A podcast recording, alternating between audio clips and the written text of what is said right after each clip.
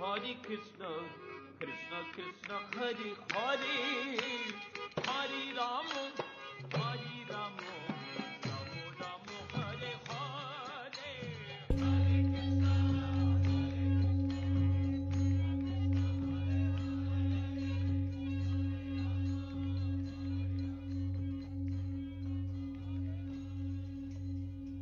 Космология Гиты.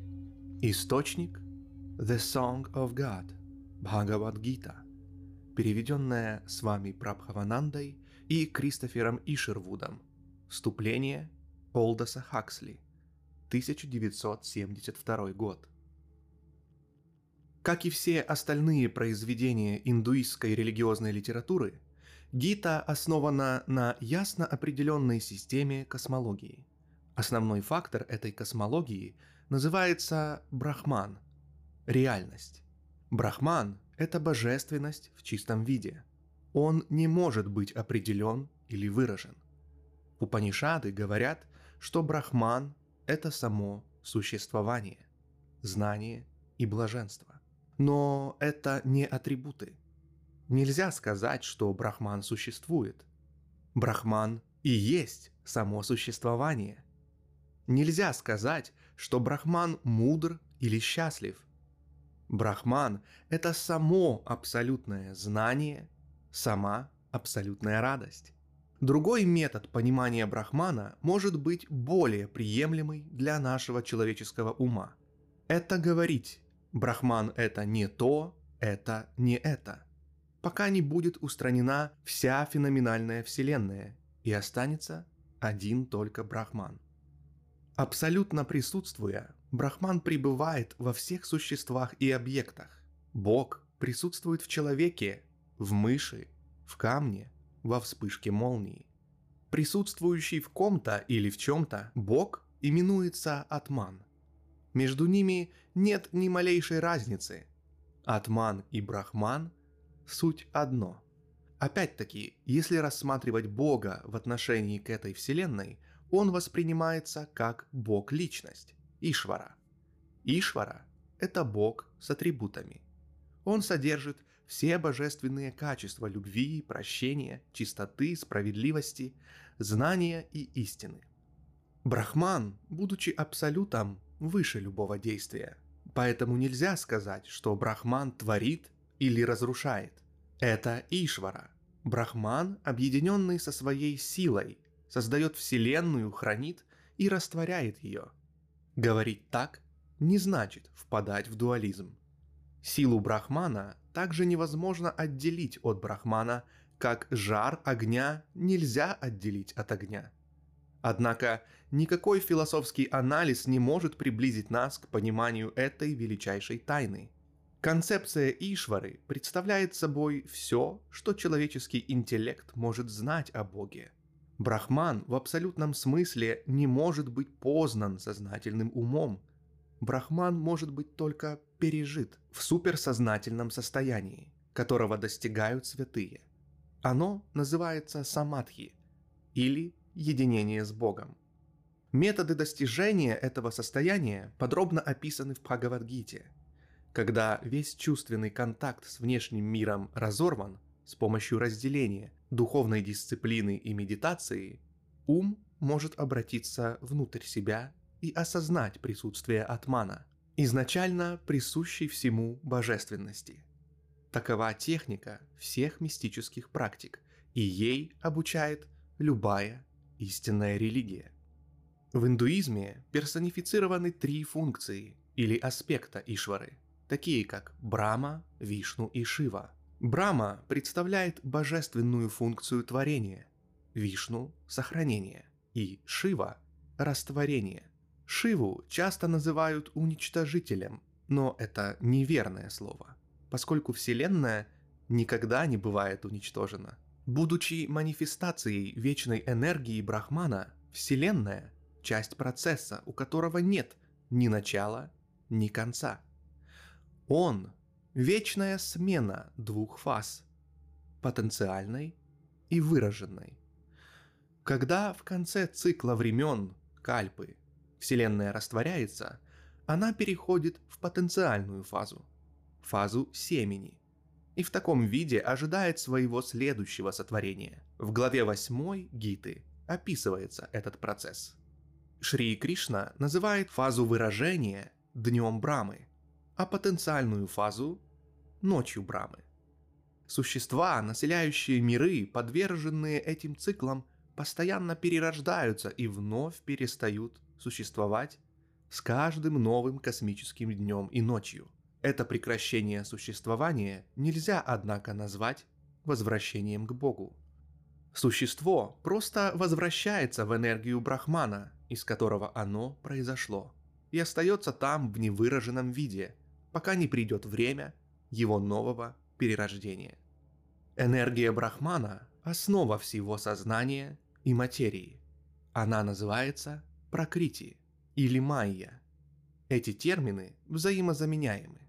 В соответствии с Гитой, Ишвара создает себе тело из пракрити, когда решает воплотиться среди людей. Тем не менее, будучи богом, он остается повелителем пракрити даже в своей человеческой форме.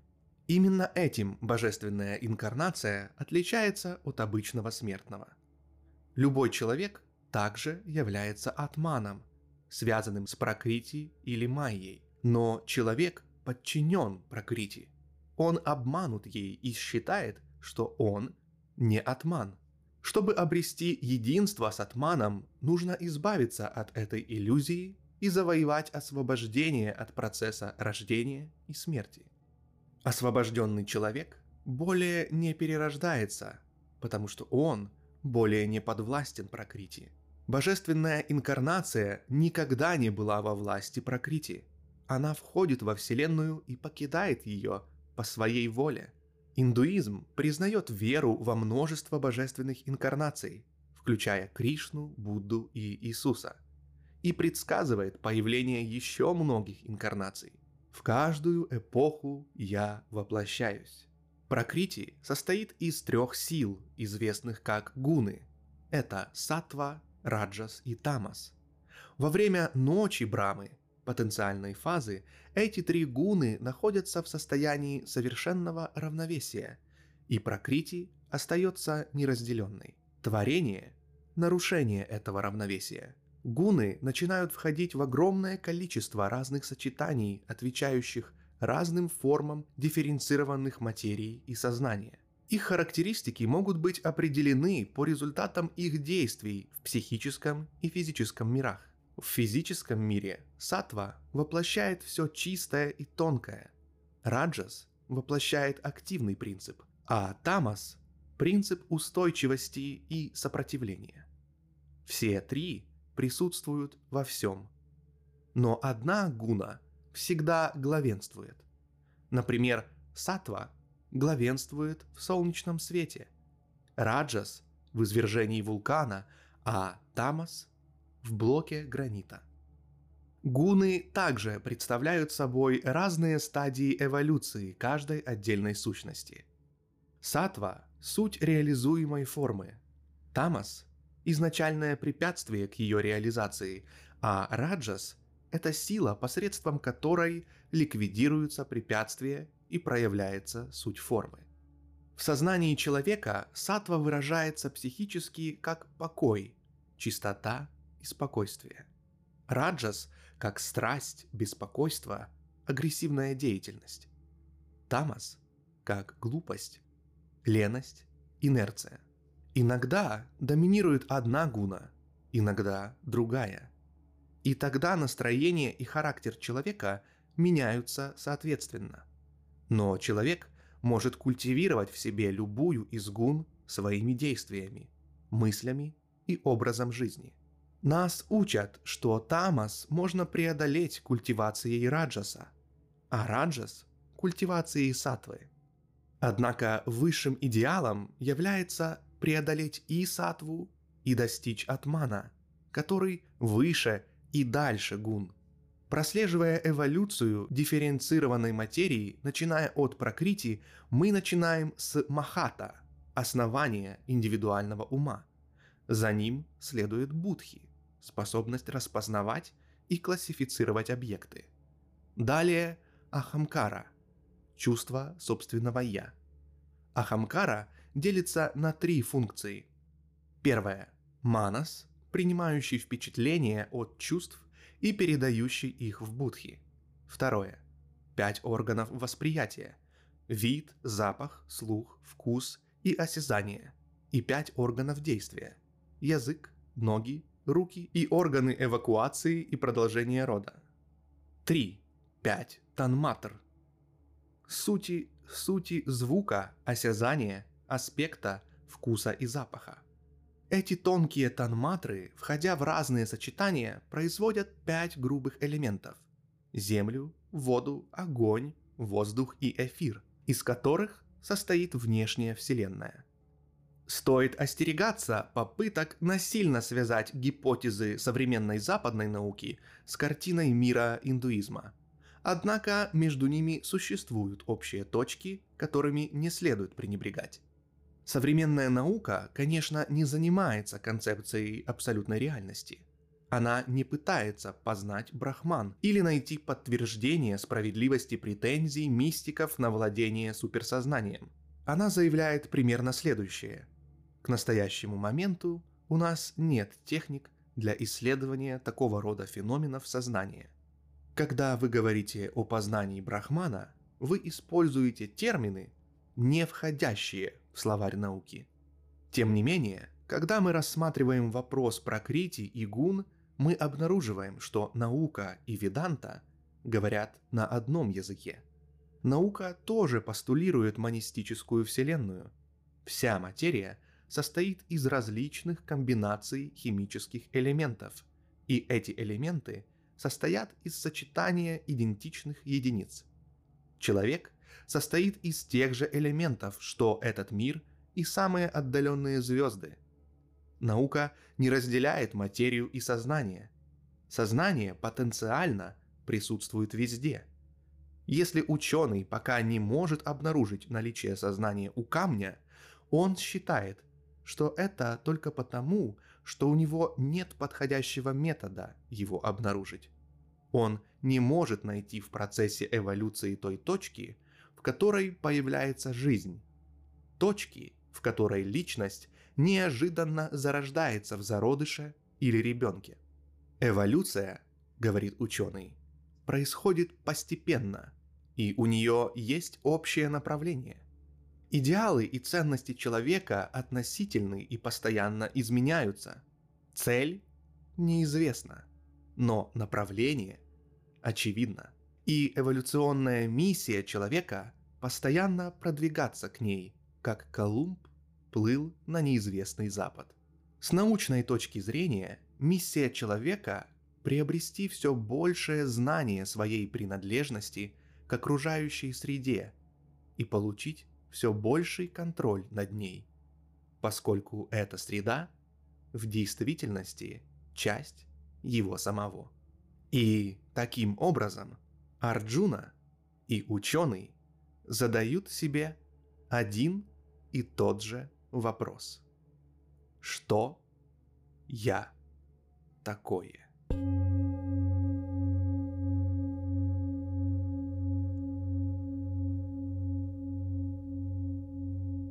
Предисловие переводчика. Бхагавад-гита. Перевод Бориса Гребенщикова.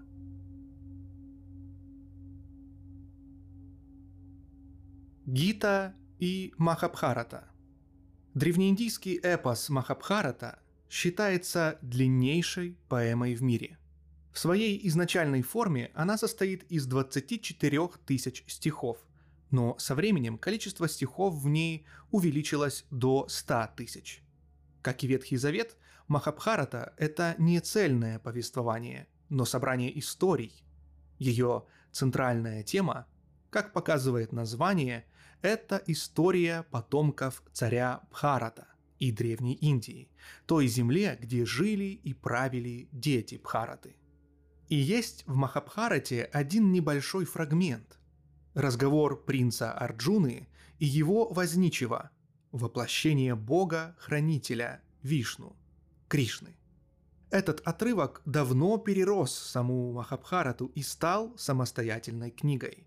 Одной из самых священных книг не только индуизма, но и всего человечества. Она называется Бхагавад-гита – «Песня Бога». Знаменитый ученый Вильгельм фон Гумбольд назвал Бхагавад-гиту прекраснейшей, быть может, единственно истинной философской песнью из существующих на каком-либо языке. Максимилиан Волошин писал «Бхагавад-гита – это одно из величайших Евангелий человечества. Сами индусы считают ее одним из трех важнейших текстов индийской философии – наряду с Упанишадами и сутрами Веданты. Ученые не могут указать точного времени ее создания, но считается, что она была написана за много веков до нашей эры. А сама книга, состоящая всего из 18 глав и 700 стихов, представляет собой философскую беседу принца Арджуны и его друга, бога Кришны, одного из воплощений Вишну. Кришна так просто и ясно растолковывает Арджуне понятие долга, жизни, философии веданты и практики йоги, что за многие века Гита становится священной книгой. XVII веке ее переводы распространились в арабском мире. Европа познакомилась с Гитой в 1785 году, когда санскритолог Чарльз Уилкинс впервые перевел ее на английский язык. О ней восторженно отзывались Гёте и Гейне, Шелли и Эмерсон, Гегель и Шопенгауэр, Бетховен и Гёссе, Роден и Швейцер, Лев Толстой и Бунин, Эйнштейн и Юнг, Неру и Махатма Ганди. Олдас Хаксли писал «Бхагавад-гита – наиболее полная энциклопедия духовного развития – совершенное выражение ценностей, без которых немыслимо существование человечества. В России Гита впервые появилась с приходом в Астрахань индийских купцов в начале 17 века. Однако широко о Бхагавадгите в России узнали только в 1788 году, после того, как ее впервые на русском языке издал известный просветитель, писатель и журналист Н.И. Новиков. Перевод был сделан с английского источника и назывался Багуадгета или «Разговор Кришны с Арджуном». В XIX веке Бхагавад-гита получила широкую известность среди русской интеллигенции. Екатерина II одобрила книгу, а Священный Синод благословил разговор Кришны с Арджуном к изданию, сочтя его книгой душеполезной. Ведь еще святой Августин сказал, то, что называется христианской религией, существовало среди древних и никогда не было такого, чтобы она не существовала. С начала человечества и до пришествия Христа. Vera Religione 10. Считается, что Бхагавад-гита может служить практическим руководством как в духовной, так и в материальной сферах жизни. Часто Бхагавад-гиту характеризуют как один из самых уважаемых и ценимых духовных и философских текстов не только традиции индуизма, но и религиозно-философской традиции всего мира. Когда я читаю книги, описывающие индийский взгляд на мир и Бога, такие как Катха Упанишада и Бхагавад-гита, у меня непонятно почему возникает ощущение узнавания чего-то естественного и изначально мне знакомого. Ну да, все таки есть, и в Гите это сказано самыми простыми и ясными словами. Так ощущаю я. А что, разве можно как-то по-другому? Моя задача как переводчика состояла в том, чтобы пересказать содержание сказанного в Гите самым простым русским языком. Я постарался избавиться от обычного, важного и напыщенного поэтического стиля, потому что, на мой взгляд, Бог, говорящий здесь в лице Кришны, не может говорить неестественным языком. Речь Бога бесконечно естественнее речи людей, потому что Он и есть естественность и простота. Поэтому я решил, чем проще и яснее будет перевод, тем лучше. Из этого я и исходил. А чтобы добиться искомого результата, сначала я перевел на русский язык привычный мне текст Кристофера Ишервуда, потом несколько лет сравнивал свой перевод каждого стиха с переводами Петрова 1788 года, Каменской и Манциарли, Смирнова, Эрмана, Семенцова, с вами Прабхупады и Неаполитанского. И искал слова, которые передали бы суть сказанного максимально ясно и прямо. Получилось ли это? Судить вам. Спасибо. БГ. Скорбь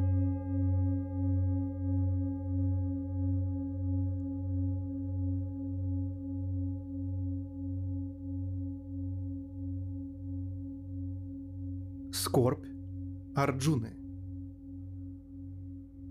Все началось с того, что в древние времена в Индии шла война между двумя родственными царскими кланами – Пандавов и Кауравов. И те, и другие были потомками царя Абхараты. Исход войны должен был решиться в Великой битве. Перед сражением слепой царь Кауравов Дхритараштра спрашивает у своего министра Санджай, которому богами было даровано ясновидение, что происходит на поле битвы. Дхритараштра. Скажи мне, Санджая, что делали мои дети и сыны Панду, когда они, готовые к бою, собрались на священном поле Курукшетры? Комментарий. В последующих стихах Санджая описывает, как Дурьотхана, старший из братьев Кауравов, увидев готовую к битве армию своих противников пандавов, пошел к своему учителю Дроне и поделился опасением, что его собственная армия слабее, хотя и превосходит противника числом. Он называет основных воинов с обеих сторон. Это один из тех фрагментов перечислений, который можно найти почти в любом эпосе. Нет необходимости переводить его целиком. Для того, чтобы поддержать убывающую смелость Дурьотханы, главнокомандующий его войском Хишма трубит в раковину. Но этот поступок оказывается неблагоразумным. Военачальники пандавов немедленно тоже начинают трубить, и звук их труб оказывается значительно громче. Как сказано, звук их труб отозвался эхом на земле и в небесах. И вот принц Пандавов, Арджуна, обращается к Кришне, своему другу и возничему. Арджуна. Кришна, останови мою колесницу там, где воины, рвущиеся в битву, глядят на своих врагов. Останови ее меж двух армий и дай мне увидеть тех, с кем я буду сражаться, собравшихся нынче вместе по команде царя. Злые отпрыски слепого Дхритараштры – вот кто мои враги в наступающей битве. Санджая.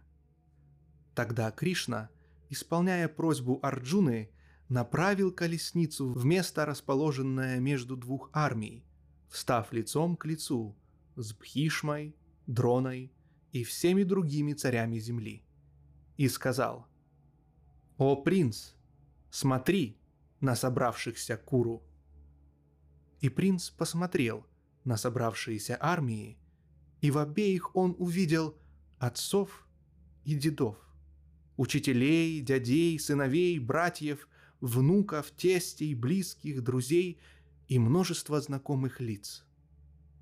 Когда Арджуна увидел своих родственников, его переполнила глубокая жалость, и он сказал с отчаянием Арджуна, «Кришна, Кришна, вот я смотрю на своих родных, собравшихся на битву, и ноги мои слабнут. Рот пересох, тело трепещет, волосы дыбом, кожа горит. Мой лук Гандива выпадает из рук, мысли блуждают.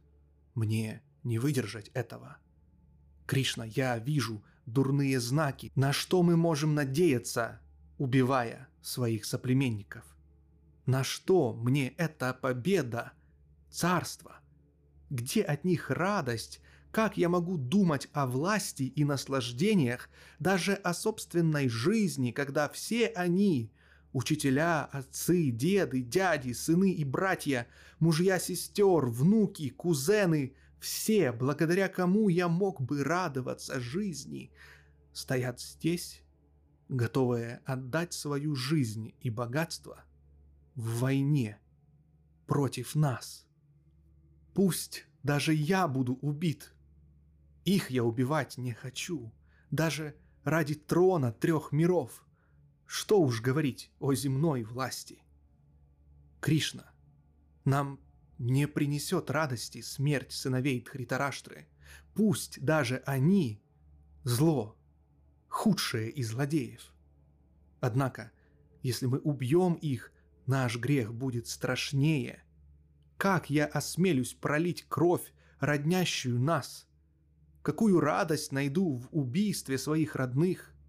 Пусть их сердца мерзки и слепы от жажды наживы, пусть они не видят дурного в нарушении уз крови, не видят греха, предавая своих товарищей, но мы, что видим все ясно, предвидя уничтожение рассеянных здесь семей, не должны ли мы отказаться от этого преступления? Когда истребляется род – гибнут его традиции, пропадают его законы, наступает беззаконие. А когда исчезают законы, женщины развращаются, происходит смешение каст, прекращаются ритуалы, и души предков, лишенные подношений, оказываются в аду. Так губители рода уничтожают порядок вещей, порождая смешение каст и оказываются в аду. Что же за преступление мы здесь задумали, Кришна? Самое омерзительное – братоубийство. Неужели я действительно так сильно жажду величия? Нет уж. Тогда скорее пусть злобные дети Тхритараштры выходят со всем своим оружием против меня в битве – я не стану бороться, не нанесу ни удара. Пусть они убивают меня. Так будет лучше. Санджая. Сказав это, Арджуна бросил свой лук и стрелы на середину поля. Он опустился на дно колесницы, и сердце его было переполнено скорбью.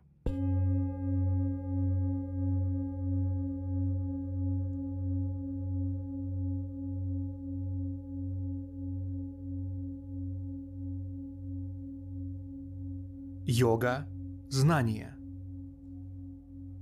Санджая. Арджуна впал в уныние. Глаза его наполнились слезами, сердце его было полно страдания – Тогда Шри Кришна сказал ему. Шри Кришна. Арджуна, что за слабость одолела тебя в трудный час? Она свойственна только тем, кто не знает, зачем живет. Что это за смятение, ведущее прямо к бесславию? Откуда в тебе малодушие? Оно тебя недостойно – Отбрось эту слабость сердца и встань, как истинный воин. Арджуна. Кришна, подумай сам, как я могу направить стрелы в грудь Бхишме и Дроне? благородным учителям, которым я бы должен был поклоняться. В мире лучше быть нищим, чем убивать великих учителей, даже если ими движет корысть, ведь убив их, я навсегда окажусь запятнан их кровью. Я не знаю, что лучше для нас – победить или быть пораженным. Вот сыновья Дхритараштры стоят перед нами. Если мы их убьем, как нам после этого жить? Я перестал понимать, в чем состоит мой долг. Сострадание вступило в конфликт с моим природным призванием, и руки мои опустились. Я твой ученик, Кришна припадаю к тебе, как к источнику. Научи меня. Что мне делать?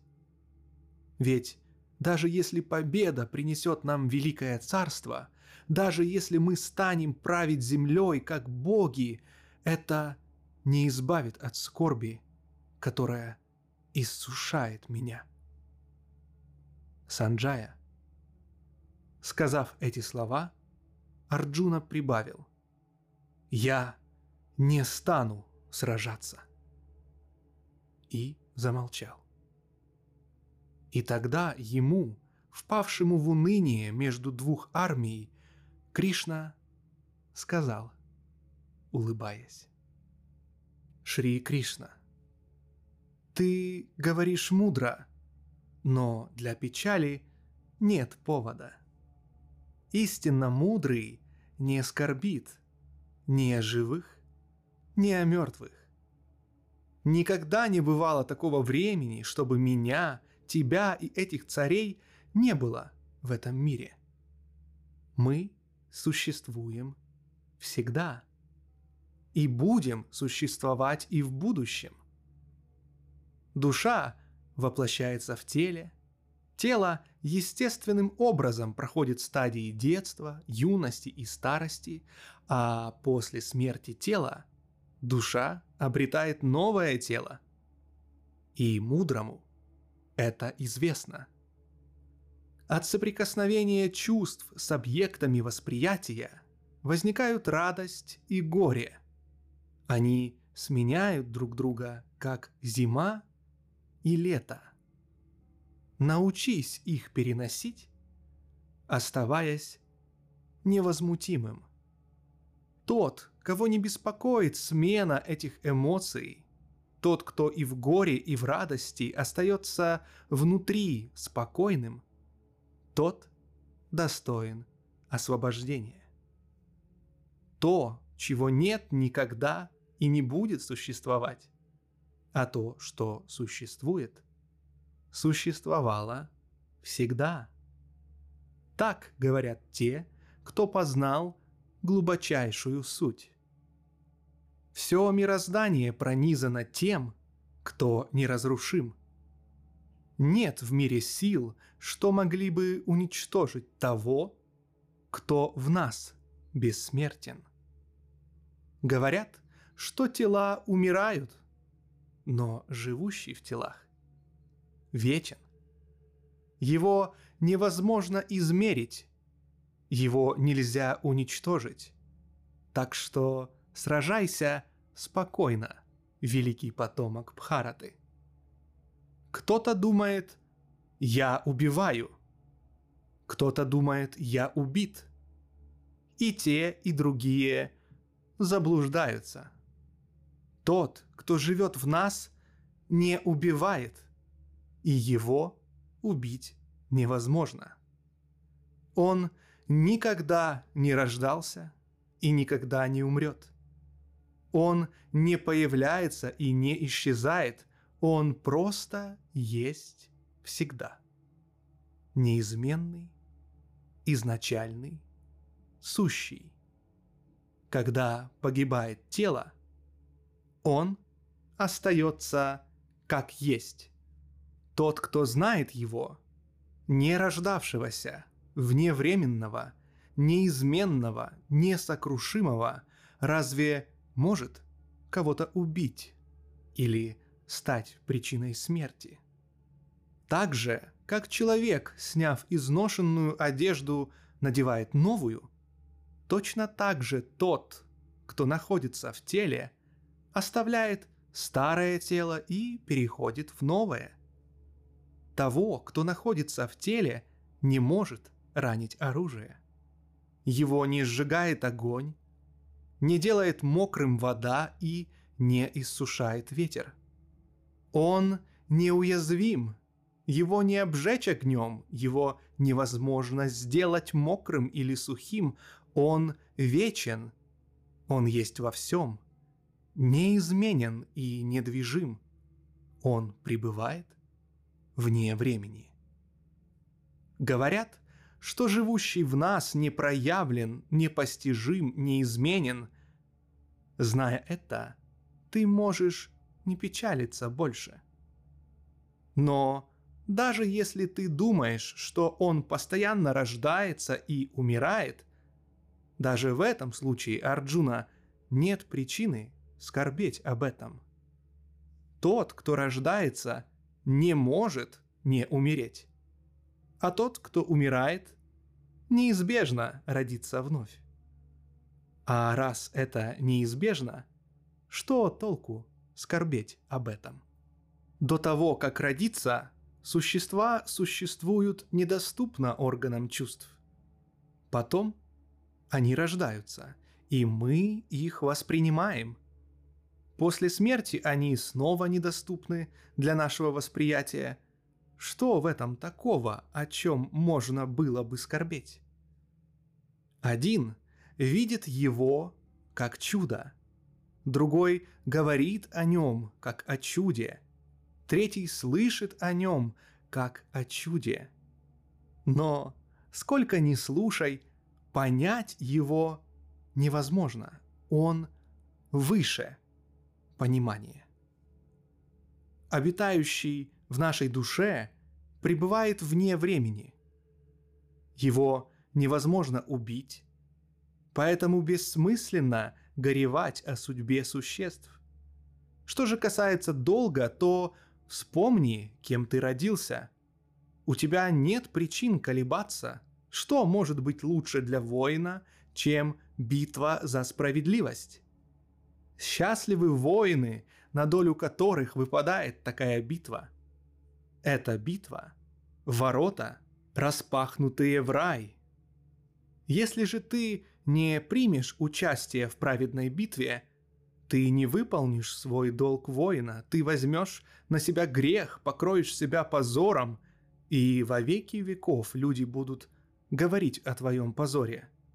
Для того, кто себя уважает, эта доля страшнее смерти – Великие воины, которые раньше тобой восхищались, теперь решат, что ты струсил, и скажут, что ты ничтожество. А враги начнут издеваться, подвергнут тебя унижению, что может быть в мире обиднее. Так что умри в сражении и обрети рай, а победив, наслаждайся завоеванным честно царством. Поэтому встань, Арджуна – и вступай в битву. Осознай, что радость и боль, приобретение, потеря, победа и поражение, по сути, одно и то же. И сражайся, чтобы исполнить долг воина. Сделай так, и не примешь на себя никакого греха. Я рассказал тебе все как есть с точки зрения философии.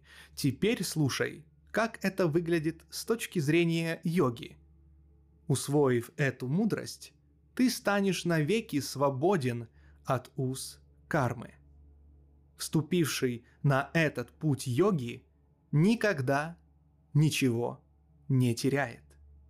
Малейшее его усилие не пропадает даром, даже один шаг, сделанный по этому пути, спасает от величайшей опасности. Идущий этим путем решителен и сосредоточен на цели. Ну а те, кто не могут решиться следовать этой мудрости, бесконечно блуждают умом, растекаются мыслью по древу. Люди скудного знания любят цветистые речи, любят цитировать веды, не понимая их смысла. Им хочется наслаждений, хочется силы и власти, им нравятся пышные церемонии, предназначенные для обретения разнообразных благ. Они убеждены, что ничего выше этого нет. Эти сбившиеся с пути люди всегда в поисках богатства и мирских удовольствий, им недоступна решительность погружения в самадхи, соединение с Богом. В Ведах написано про то, что находится в мире трех гун. Арджуна, будь выше трех гун. Освободись от двойственности. Пребывай в ясном покое. Избавься от желания владеть чем-либо в мире. Утвердись в своем истинном «Я», которое называется Атман. Зачем нужен колодец, если повсюду вода? Что толку в ведах для того, кто познал их источник? Твой долг делать то, что ты должен. Что из этого выйдет, пусть тебя не заботит. Делай свое дело не ради его результатов, а потому, что так нужно. Делай свое дело невозмутимо, посвятив свои действия Богу. И отбросив любые привязанности, не беспокойся о победе или поражении – Такое умение владеть собой и называется йогой. Когда человек делает что-то, чтобы получить результат, получается хуже, чем если делать все, заботясь только о качестве сделанного. Вручив себя в руки Бога, делай потому, что так нужно. Только не знающие сути работают ради результата. Для того, кто вручил себя Богу, нет хорошего и плохого. Когда каждое твое дело – йога, соединение с Богом, все, что ты делаешь, уже совершенно. Посвятив свои действия Богу, мудрые освобождаются от последствий этих действий – Избавившись от уз рождения и смерти, они достигают места, где нет страданий. Когда твой разум освободится от иллюзий, тебя перестанет волновать то, что ты слышишь, и что еще должен услышать. Когда твой разум, вместо того, чтобы твердить слова священных писаний, будет пребывать в единении с Богом, тогда ты достиг цели йоги. Арджуна. Кришна, а как узнать человека, пребывающего в единении с Богом? Что говорит тот, чье сознание достигло цели? Как он ведет себя? Шри Кришна. Тот, кто избавился от всех желаний, идущих от чувств, и пребывает в счастье единения с Атманом, такого можно назвать просветленным. Тот, кто невозмутимо переносит любые страдания, кто не гонится больше за счастьем, кто избавился от привязанностей, страха и гнева, такого можно назвать мудрецом. Тот, кто ни к чему не привязан, кто, сталкиваясь с приятным, не радуется, а сталкиваясь с дурным, не горюет, тот утвердился в мудрости. Тот, кто, как черепаха, втянувшая голову и ноги под панцирь, полностью отделяет свои чувства от объектов восприятия, тот утвердился в мудрости. Бывает, что даже воздерживаясь от удовольствий, человек не теряет к ним вкуса. Но когда познаешь вкус высшего – становишься безразличен ко вкусу мирских наслаждений. Даже человек, владеющий духовным знанием, может пасть жертвой своих беспокойных чувств.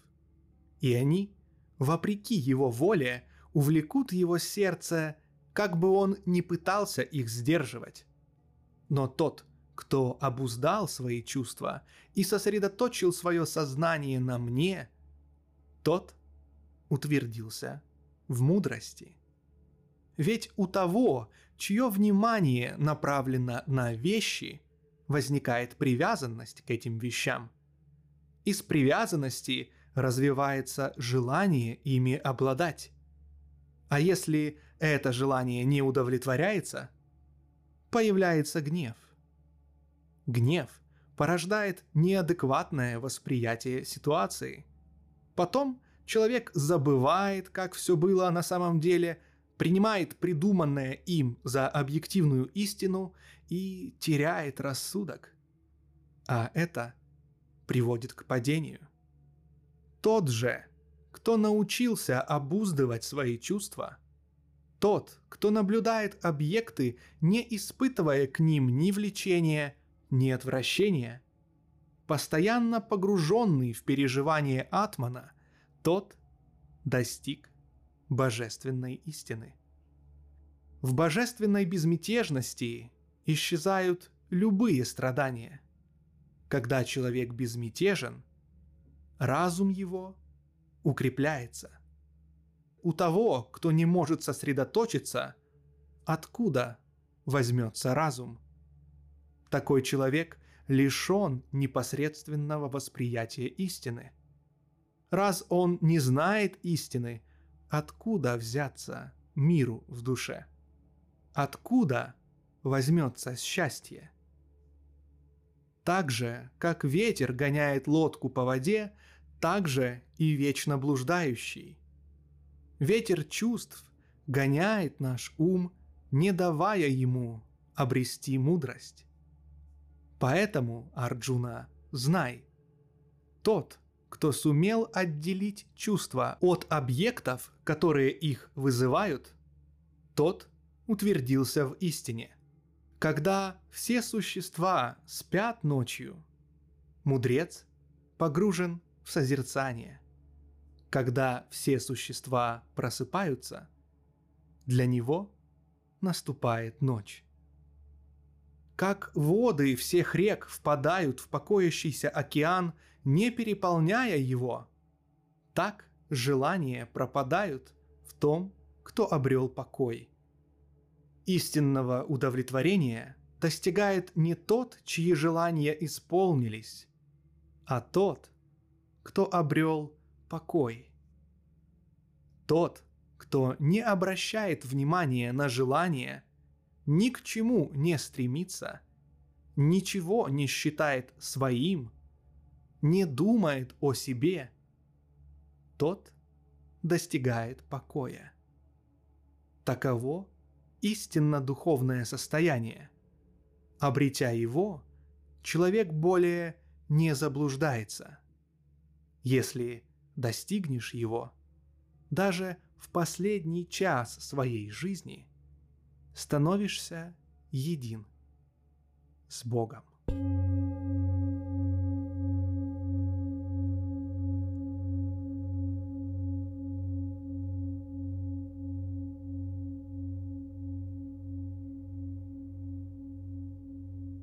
Йога действия. Карма-йога. Арджуна. Но, Кришна, если ты считаешь, что знание Бога лучше любых действий, зачем ты призываешь меня участвовать в этом чудовищном побоище? Ты совсем запутал меня. Объясни, какой путь приведет меня к истинному благу? Шри Кришна. Я говорю тебе, в этом мире можно достичь истины одним из двух путей. Для философов есть путь знания, для йогинов – путь действия. Человек не может перестать накапливать карму, просто прекратив делать то, что делает. Чтобы прийти к совершенству, мало отречься от мира. Ни один человек не может находиться в полном бездействии хотя бы одно мгновение. Каждого вольно-невольно побуждают к действию гуны материальной природы. Человек, делающий вид, что не действует, но продолжающий думать об объектах своих желаний, обманывает сам себя. Таких называют притворщиками. Много лучше тот, кто силой воли обуздал органы чувств и делает свое дело без всяких мирских привязанностей. Делай то, что ты должен. Это лучше безделья. Совсем ничего не делая, ты не сможешь даже поддерживать жизнь в своем теле. Истинный путь в том, чтобы, продолжая делать, что делаешь, посвящать свои действия Богу. Только так можно освободиться от кандалов кармы. Поэтому, делая что-либо, делай так хорошо, как можешь. Так, как делаешь это для Бога. В незапамятные времена Господь, создав все живое, сказал «Делай каждый, что должен, как подношение мне, и благодаря этому исполнятся все желания». Посвящающий действия Богу получает все желаемое – вы с Богом даете друг другу то, что вам нужно. Так достигается высшее благо. Чествуй Бога, и твои молитвы будут услышаны. Тот же, кто принимает милость Господню, ничего не давая в ответ, безусловно, является вором. Достойные люди сначала предлагают Господу пищу как подношение и питаются тем, что останется. В результате грехи и печали исчезают из их жизни. Ну а те, кто, готовя еду, думают лишь о своем насыщении, грешат просто тем, что едят. Существа возникают из пищи. Пища есть потому что есть дождь. Дождь идет, потому что Господу было сделано подношение, а подношение – действие. Действие происходит от Брахмана, а Брахман пронизывает все сущее. Таким образом, везде сущее божественное начало проявляется в том, что люди делают подношение Господу. Тот же – кто не участвует во вращении этого колеса мирового порядка, кто недобрый живет, бессмысленно услаждая чувства, тот живет свою жизнь впустую. Если же человек находит удовлетворение, радость и покой в атмане, который в душе у него, такой человек свободен. У него больше нет обязанностей. Ему нечего добиваться в мире, действует он или нет. Делая что-либо, он делает это естественно. Не ради выгоды, а потому что не может иначе. Такой человек ни от кого не зависит. Поэтому делай, что должен, не волнуясь о том, что будет – Действуя без привязанности к плодам своего труда, человек достигает истины. Поступая так, Джанака и все святые приходили к совершенству. Поступая так, ты делаешь мир цельным. Как делает лучший, так вслед за ним делают все остальные. Все, что делает лучший, становится примером для других. Вот посмотри, во всех трех мирах нет ничего, что я был бы обязан делать. Я ни в чем не нуждаюсь и ни к чему не стремлюсь. Тем не менее, продолжаю действовать. Ведь если я когда-нибудь вдруг перестану действовать, обычные люди немедленно поступят так же, как я. Если бы я когда-нибудь перестал делать то, что делаю, все смешалось бы в трех мирах, и я стал бы причиной гибели всех существ. Незнающие действуют ради плодов своих действий. Мудрый же пусть действует, не думая о плодах, ради блага всего мира. Не нужно смущать обычных людей, которые трудятся ради того, чтобы получить результат. Пусть мудрый делает все так, как делает, вдохновляя обычных людей примером.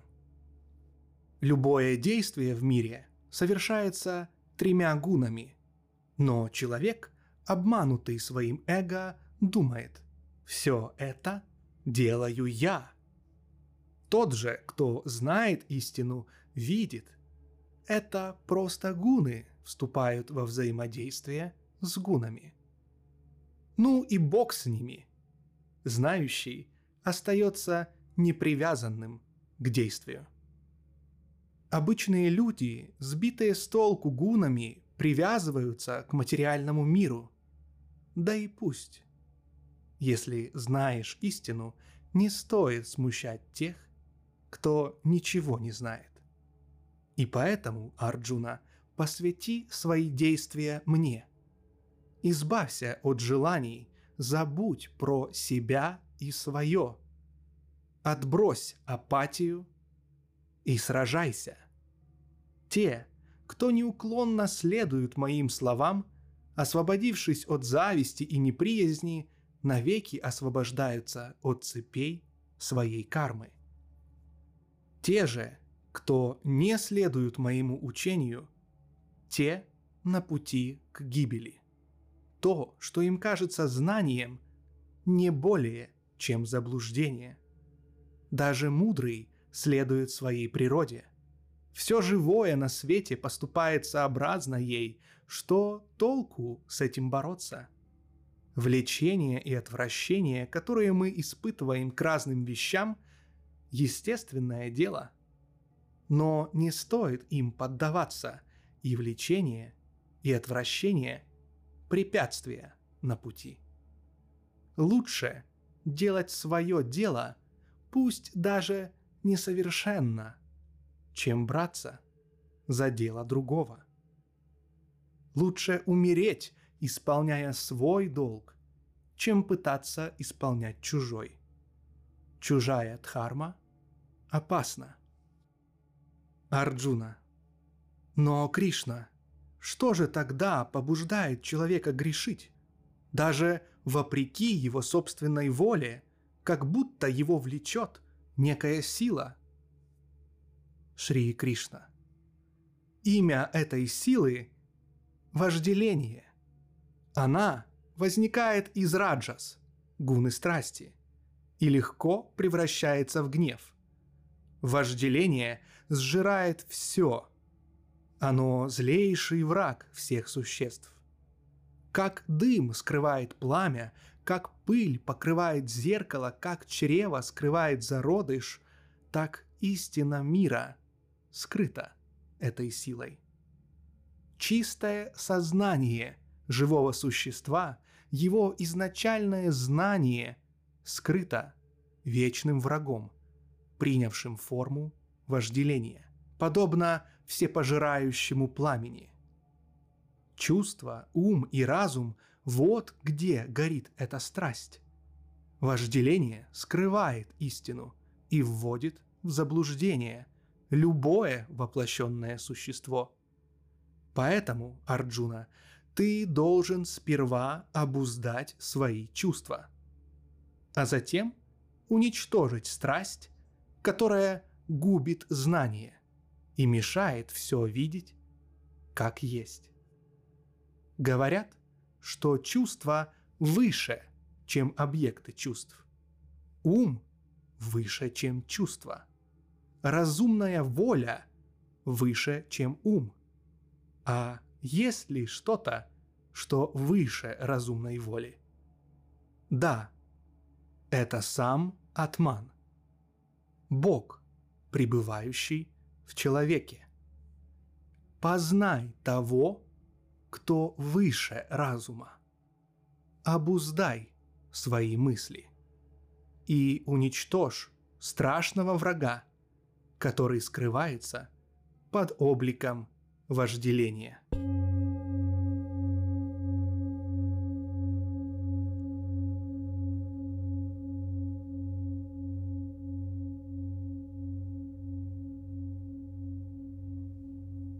Отречение путем знания. Шри Кришна. Такова йога, ведущая к вечной истине. Я обучил этой йоге бога солнца Вивасвата. Вивасват преподал ее отцу человечества Ману, и тот передал ее своему сыну Икшваку. Так это великое знание передавалось от учителя к ученику. Потом цепь передачи прервалась. Наука общения человека с Господом оказалась утрачена. И вот, сегодня я снова открываю тебе эту сокровенную тайну, потому что ты мой любимый друг и преданный ученик. Арджуна – но, Кришна, бог солнца Вивасват жил задолго до твоего рождения. Как ты мог обучать его этой йоге? Шри Кришна. И ты, и я, Арджуна, мы прожили много жизней. Просто ты их не помнишь, а я помню все до единой. Я – повелитель сущего. Я вне рождения и смерти. Но благодаря своей божественной силе в каждую эпоху я вновь проявляюсь в мире, продолжая при этом оставаться в своем изначальном состоянии. Всякий раз, когда в мире вновь воцаряется беззаконие, и закон приходит в упадок, я снова являю себя – из века в век я прихожу, чтобы спасти праведных, восстановить закон и покарать злодеев. Тот, кто знает природу моих рождений и дел, не перерождается более. Умерев и покинув тело, он приходит прямо ко мне. Тот, кто избавился от страстей, страха и гнева, очистился радостью знания, целиком на меня положился, тот обретает во мне свое истинное бытие. Чем полнее человек отдается мне, тем больше он от меня получает. Какой бы путь он ни выбрал, это будет мой путь. Стремясь к успеху, люди поклоняются божествам, приносят им жертвы и получают результаты от этих своих действий. Это я разделил всех людей на четыре сословия – касты. Исходя из того, как смешаны в каждом три гуны. Я создал эту систему, тем не менее я сам неизменен и нахожусь за пределами действий.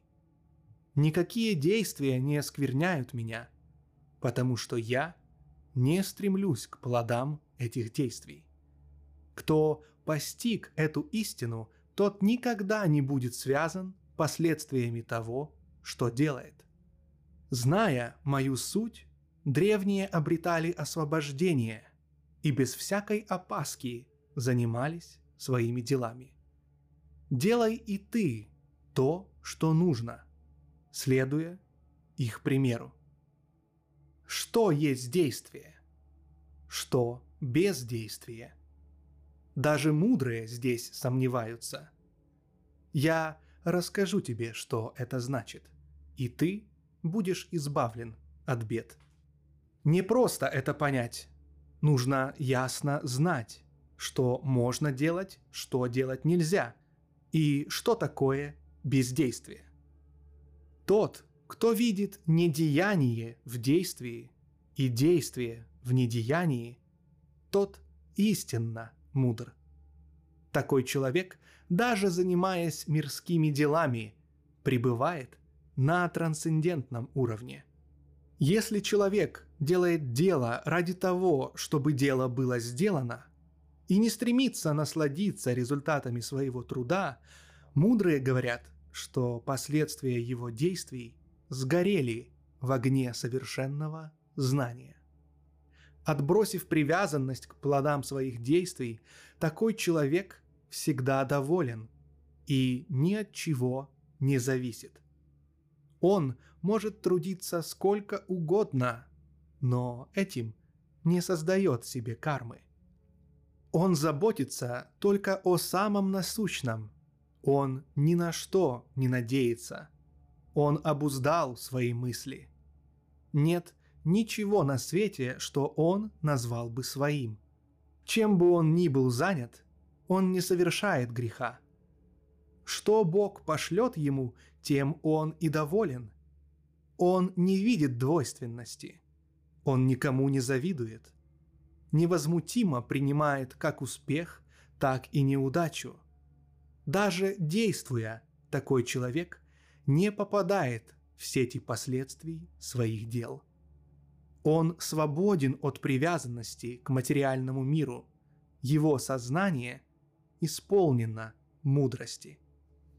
Все, что он делает, он делает как подношение Богу. У такого человека исчезает вся его карма. Он видит, что ритуал – это Бог, и подношение – Бог. Тот, кто жертвует – Бог, и жертвенный огонь – Бог. Если человек во всем видит Бога, он обретает Царство Божие. Одни делают подношение богам, другие приносят свое «я» в жертву огню абсолютной истины. Некоторые обращают все свои чувства внутрь себя и больше не видят то, что вокруг них. Такие йогины приносят свои чувства на алтарь самодисциплины. Другие же, видя Бога во всем, бросают объекты чувств в жертвенный огонь восприятия. Некоторые хотят прийти к Богу, отрекшись от деятельности, чувств и жизненных функций. Для таких йогинов деятельность чувств и жизненных функций – это подношение, а практика самоконтроля – жертвенный огонь, разожженный знанием атмана. Есть йогины, чей метод поклонения Богу – это отречение от материальной собственности. Есть те, что принимают аскезу и занимаются духовными практиками. Есть те, кто поклоняется Богу, практикуя раджа-йогу. Есть еще искренние искатели совершенства и люди строгих обетов. Они изучают священные писания и медитируют на истинах, содержащихся там. Это их путь почитания Бога. Есть те, кто в качестве жертвы Богу управляют своей жизненной силой – они практикуют дыхательные упражнения, вдох, выдох и задержку дыхания. Другие умерщвляют плоть постом для того, чтобы ослабить чувственные желания и таким образом добиться контроля над собой. Благодаря этим практикам они уничтожают свои грехи. Жизнь их благословенна, потому что они делают подношение Богу. Пища их благословенна, потому что сначала они поднесли ее Богу. Тот, кто не делает подношений Богу, не может быть счастлив даже в этом мире. Так чего он может ожидать в других мирах? Все эти разнообразные дары подносятся Господу. Все они возможны благодаря действию. как только ты познаешь это, ты полностью освободишься. Но самое важное подношение Господу – это подношение знания. Оно важней подношения имущества, ибо именно знание – результат всех человеческих действий. Просветленные души, познавшие истину, могут преподать тебе знание о ней, если ты придешь к ним с почтением – смиренно задашь им вопросы и станешь учиться у них. Постигнув это знание, ты больше не будешь впадать в заблуждение и увидишь, как все существа пребывают в Боге, а значит, пребывают во мне. Будь ты даже злейшим из грешников, одно только знание Бога, как плод, переправит тебя через океан бедствий. Как пылающий огонь превращает дерево в пепел, так и огонь знания превращает в пепел всю карму. Нет на земле очистительной силы сильнее этого знания. Преуспевший в йоге со временем открывает его в себе. Человек, исполненный веры, чье сердце отдано Богу, а чувства обузданы – устремившись к знанию, обретает его, а обретя знание, вскоре обретает и высший мир. Невежественный, неверующий, сомневающийся погибнет, не имея ни знания, ни веры. Исполненный сомнения, он не может быть счастлив ни в этом мире, ни в следующем. Тот же, кто практикой йоги достиг отрешения от действий, тот, чьи сомнения навеки развеяны знанием, тот, чьи мысли устремлены к Богу, тот больше не связан кармой.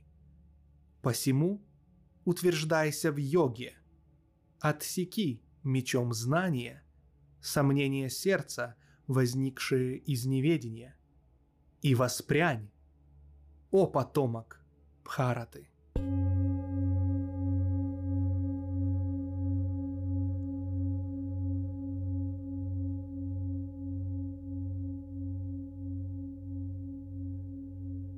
Йога отречения и йога действия.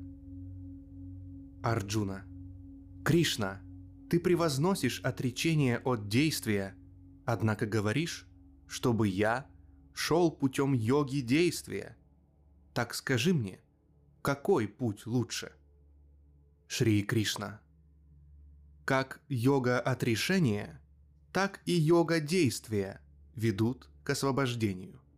Но из двух этих путей путь йоги действия лучше. В том, кто отрешился от мира, нет ни желаний, ни ненависти. Он пребывает вне двойственности и сбросил оковы последствий своих деяний. Наивные люди думают, что йога действия и йога знания – разные вещи. Мудрый же видит, что это одно и то же. Утвердившись в одной из них, обретаешь плоды обеих. Выбери один из этих путей и иди по нему до конца. Каким бы путем ты ни шел, ты придешь к одному и тому же результату. Постижение и йога одно. Видящий это видит, как все есть на самом деле. Если просто перестать что-либо делать, не занимаясь при этом йогой, это может привести к беде. Если же утвердиться в йоге, то быстро достигнешь единения с Богом. Когда сердце человека очищено йогой, сознание ясно и чувство под контролем, когда он един душою со всеми существами, тогда, что бы такой йогин ни делал, он не будет запятнан результатами действий. Человек, знающий истину, понимает, «Я ничего не делаю». Когда он видит, слышит, касается, держит в руках, движется, ест, опорожняется, говорит, обоняет, дышит, спит, открывает или закрывает глаза, он знает, это всего-навсего органы чувств взаимодействуют с объектами восприятия. Тот, кто делает все без привязанностей, предоставив действовать Господу, не запятнан грехом действия. Так лист лотоса остается незапятнан мутной водой.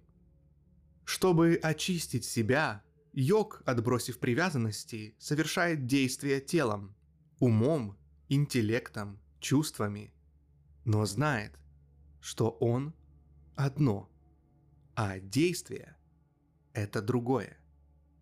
Истинный йогин действует не ради результатов, а потому что так надо, и обретает покой. А незнающий йоги рассчитывает насладиться плодами своих дел и становится связан кармой. Отрешенный от всяких действий, счастлив, живущий в теле. Царь девятивратного города, сноска, девятивратный город – это человеческое тело. Он пребывает в бездействии и не побуждает других. Владыка мира, обитающий в теле, не имеет отношения ни к действиям мира людей, ни к связи плодов и действий. Все это совершается движением гун материальной природы. Всевышний никак не связан ни с грехами, ни с добродетелями живых существ.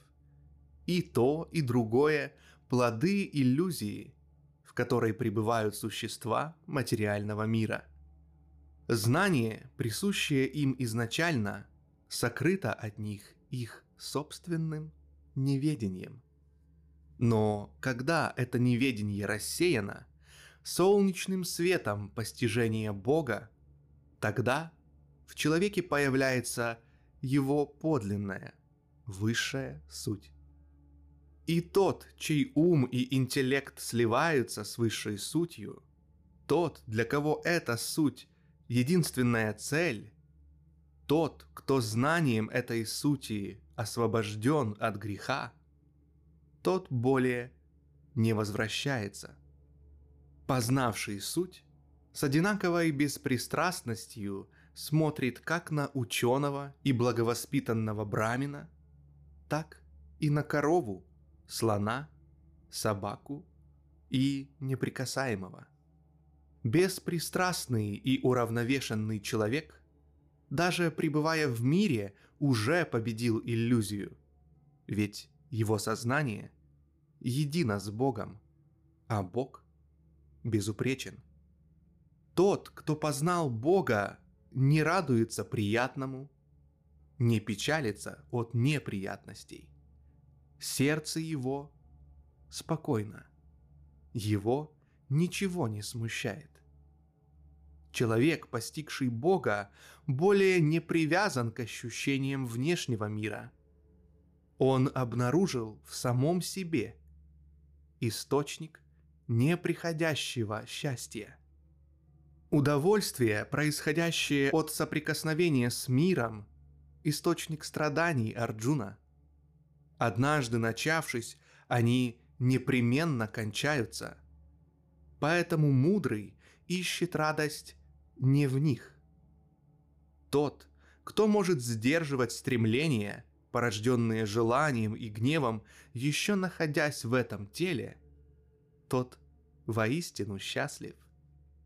Тот, кто обращает свой внутренний взор на свет, озаряющий изнутри, кто находит счастье и радость внутри себя самого, тот, соединившись с Богом, обретает его нирвану.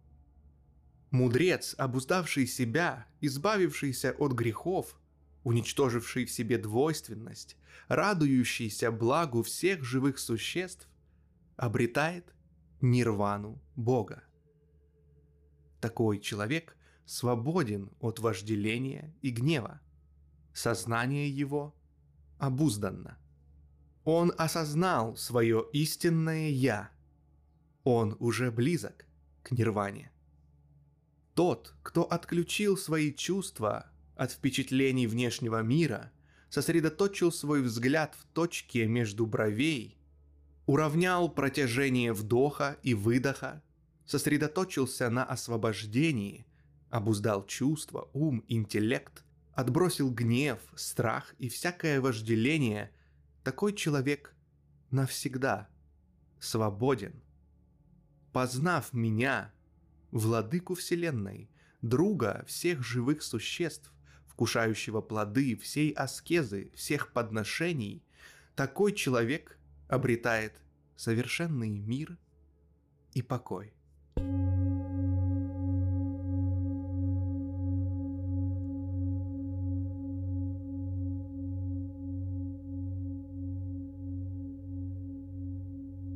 Йога самообуздания.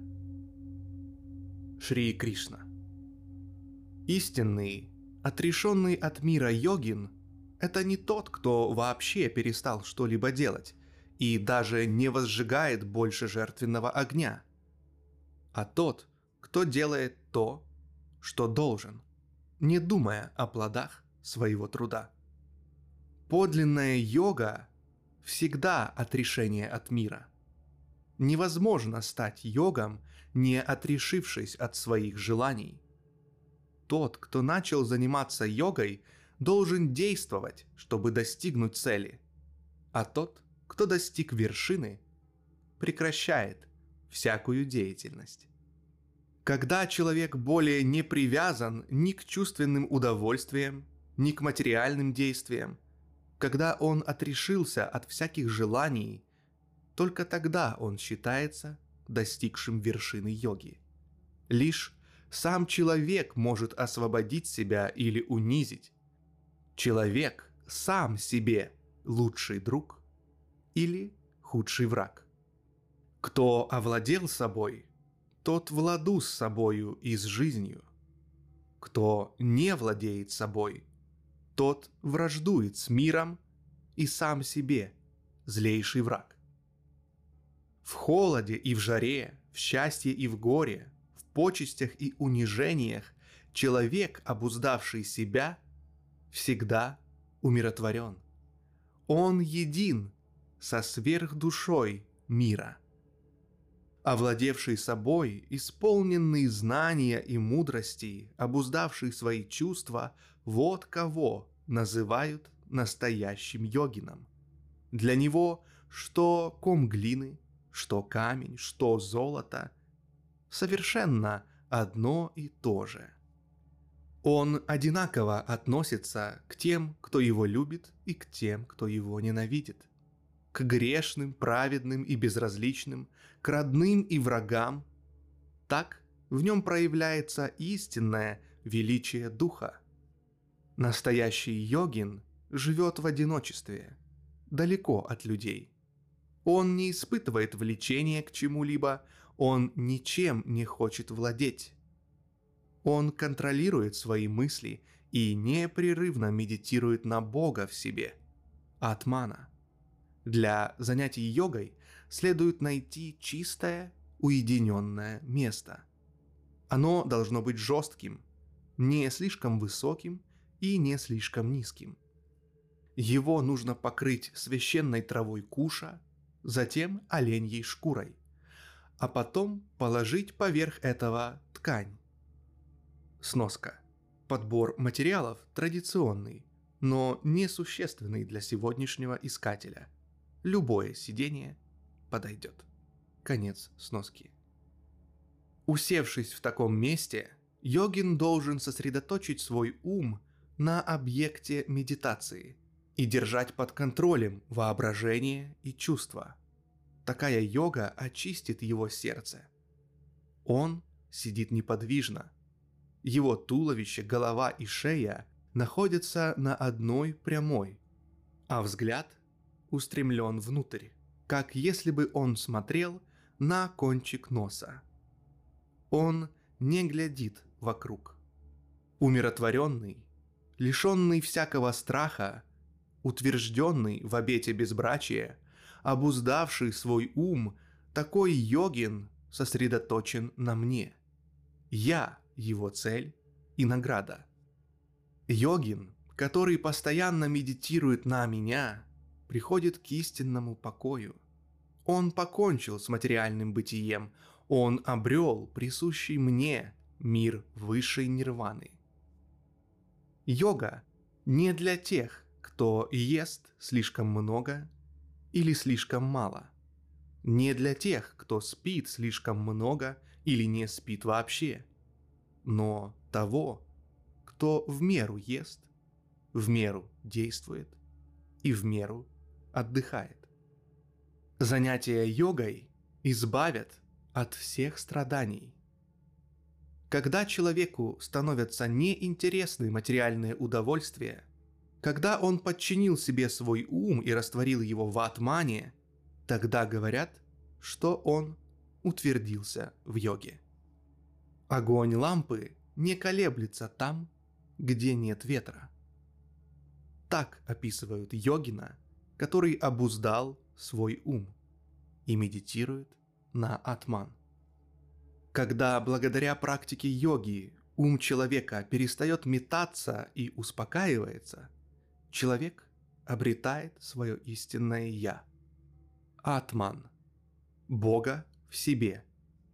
Когда сердце очищается, человек обретает в глубине своего существа бесконечную радость, находящуюся за пределами чувств. Утвердившись в этой радости, он никогда более не расстанется с самой глубокой истиной своего существования. Утвердившегося в этой радости более не задевают страдания материального мира. Этот разрыв со страданием и есть истинная йога. Нужно практиковать эту йогу решительно и неотступно. Отказавшись от всех желаний, порождаемых воображением, обуздав все свои чувства, йогин шаг за шагом обретает спокойствие. Сосредоточив свой ум на атмане, он больше не думает ни о чем ином. Как бы ни пытался уйти в сторону твой беспокойный, мятущийся ум, следует непреклонно возвращать его к атману присутствию Бога внутри себя.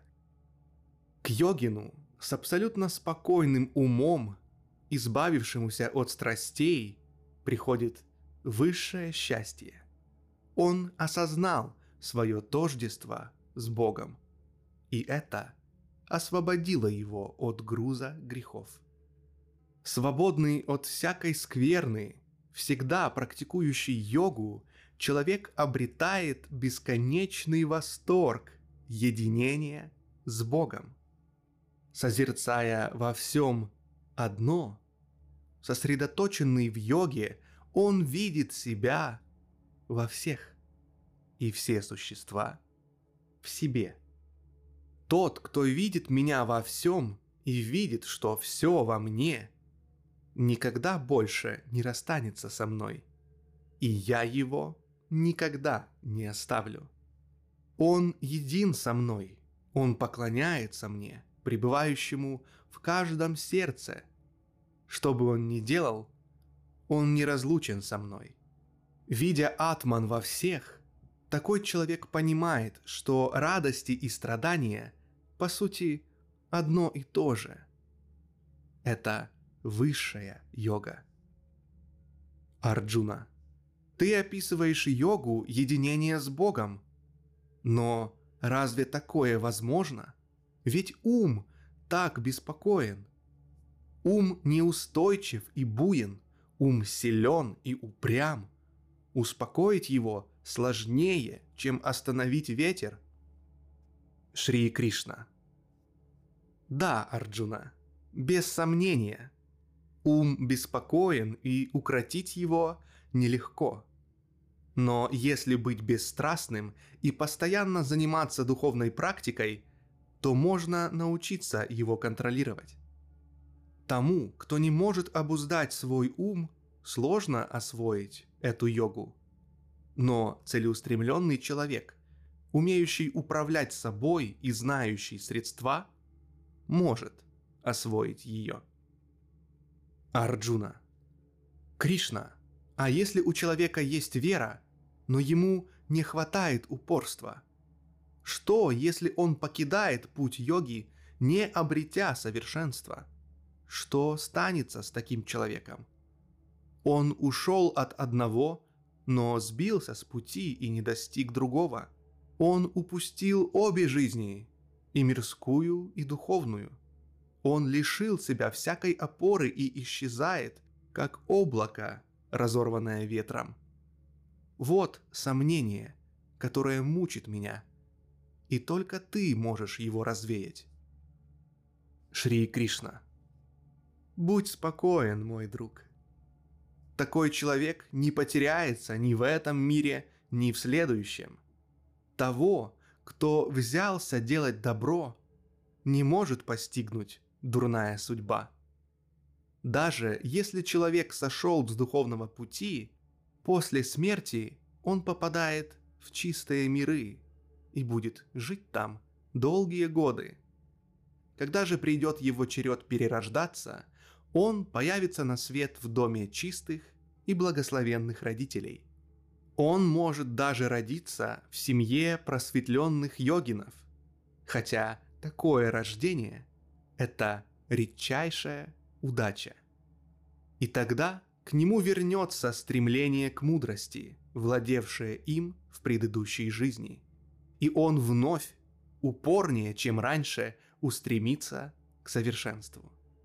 В нем проснется влечение к практике йоги, а йогину – стремящемуся к духовному знанию, будет уже недостаточно просто соблюдение ведических обрядов.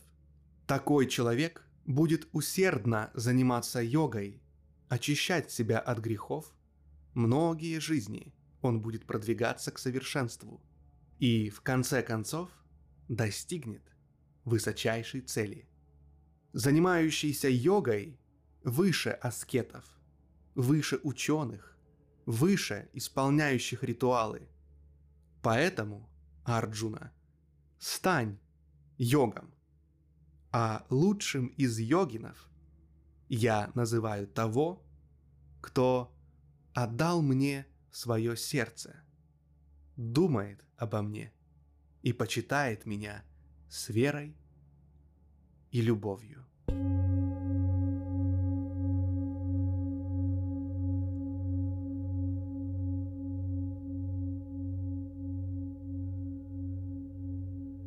Йога знания и реализации знания.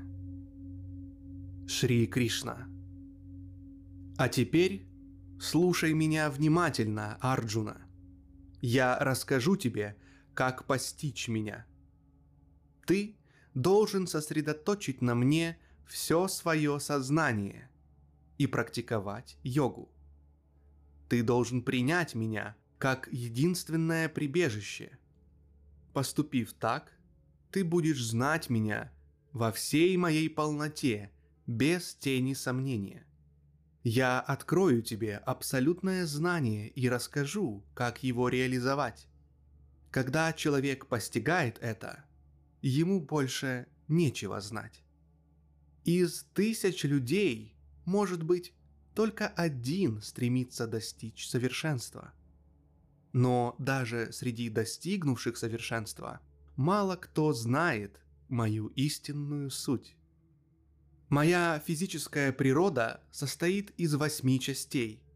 Земля, вода, огонь, воздух, пространство, ум, интеллект и личность. Это моя низшая природа.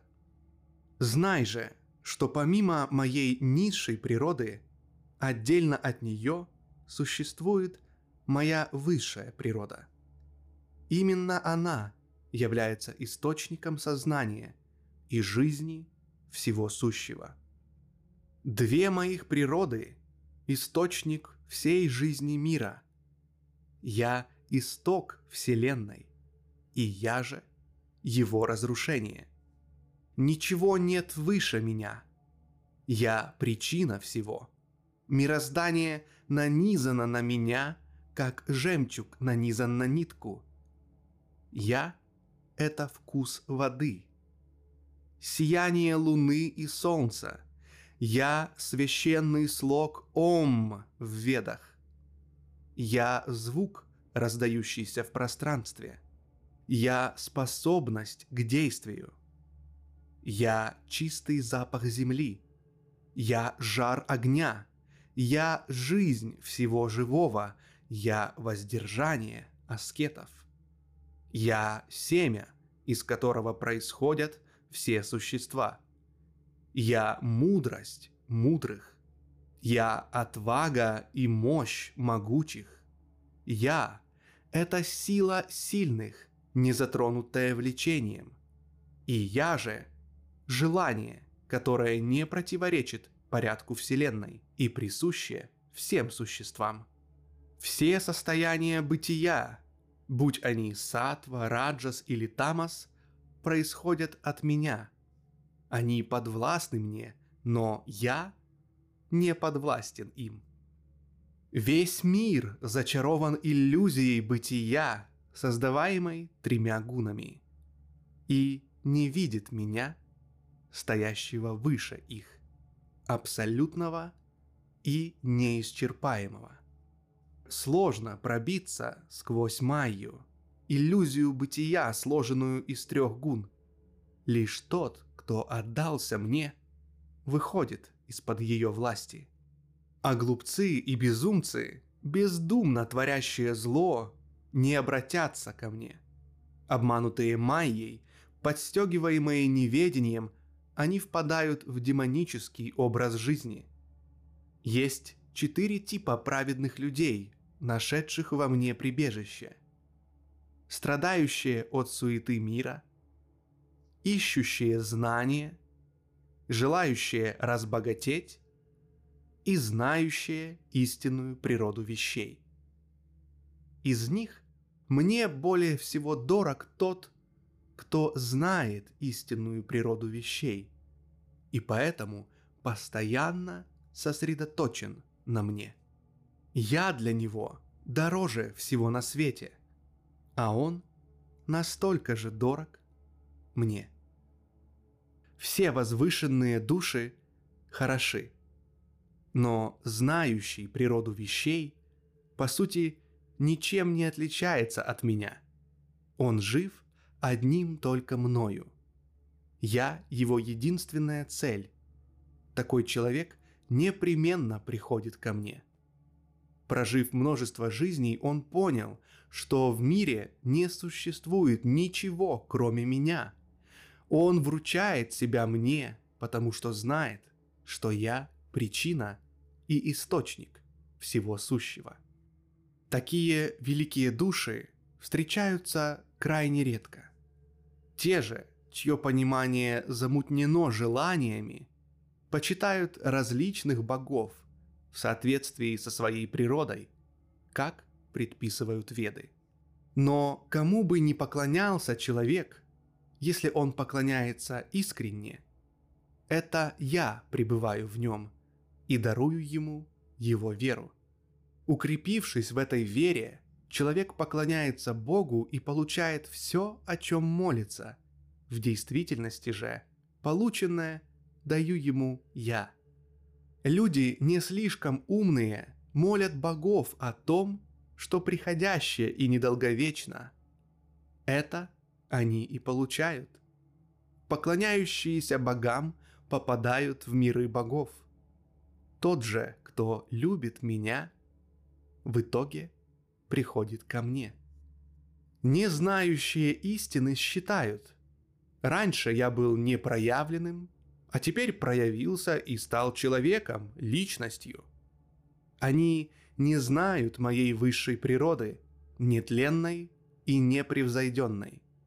Я скрыт покровами Майи. Не все способны увидеть меня – как этот мир, ослепленный иллюзией, может понять меня, нерожденного и неисчерпаемого? Я знаю все, что было, есть и будет. Я знаю всех. Меня же не знает никто. Все существа, рождаясь, оказываются в мире двойственности, иллюзии, порожденной влечением и отвращением. Но тот, кто совершает благие дела и таким образом освобождается от своей отрицательной кармы, становится свободным от иллюзии двойственности. Он решительно от всего сердца посвящает себя служению мне. Тот, кто стремится освободиться от старости и от смерти, находит прибежище во мне и полностью познает Бога, свое «Я» и суть любого действия. Те, кто знают, что я повелитель всего бытия, богов и живых существ, в момент своей смерти думают обо мне, и в этот момент их сознание становится едино с моим.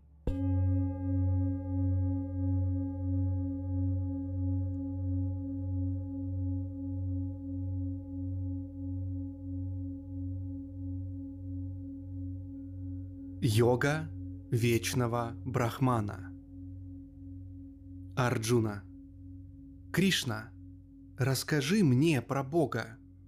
Расскажи, что есть Брахман и что есть Атман.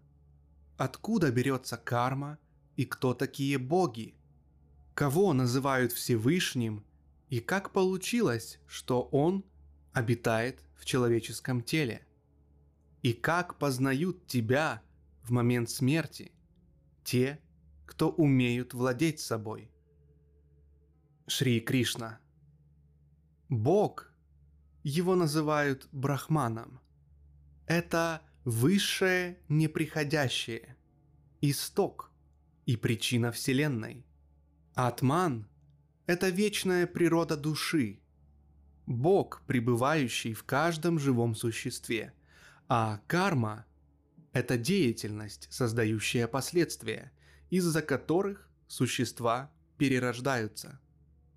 Природа материального мира – постоянная перемена. Разнообразные боги – это части и аспекты единого Всевышнего. А я пребываю в сердце каждого живого существа. Я – его сверхдуша. Тот, кто в конце жизни, покидая свое тело, думает обо мне, становится единым со мной – ведь то, о чем человек думает в последнее мгновение пребывания в теле, после выхода из тела, становится для него реальностью.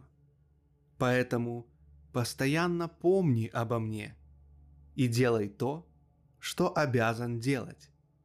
Если умом и сердцем ты всегда со мной, ты соединишься со мной в конце пути. Сосредоточив на мне сознание с помощью практики йоги, человек достигает единения с Всевышним. Нужно все время помнить о Господе, знающем все, древнейшем, о том, кто меньше атома, чей облик непостижим, о сияющем словно солнце Создателе всей Вселенной, в котором нет никакой тьмы.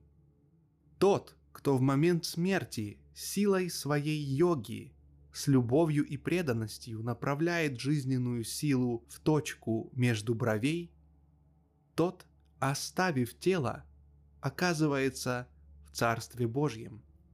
Сейчас я расскажу тебе о том, что мудрецы называют неприходящим, о том, к чему стремятся аскеты и ради чего подвижники хранят целомудрие.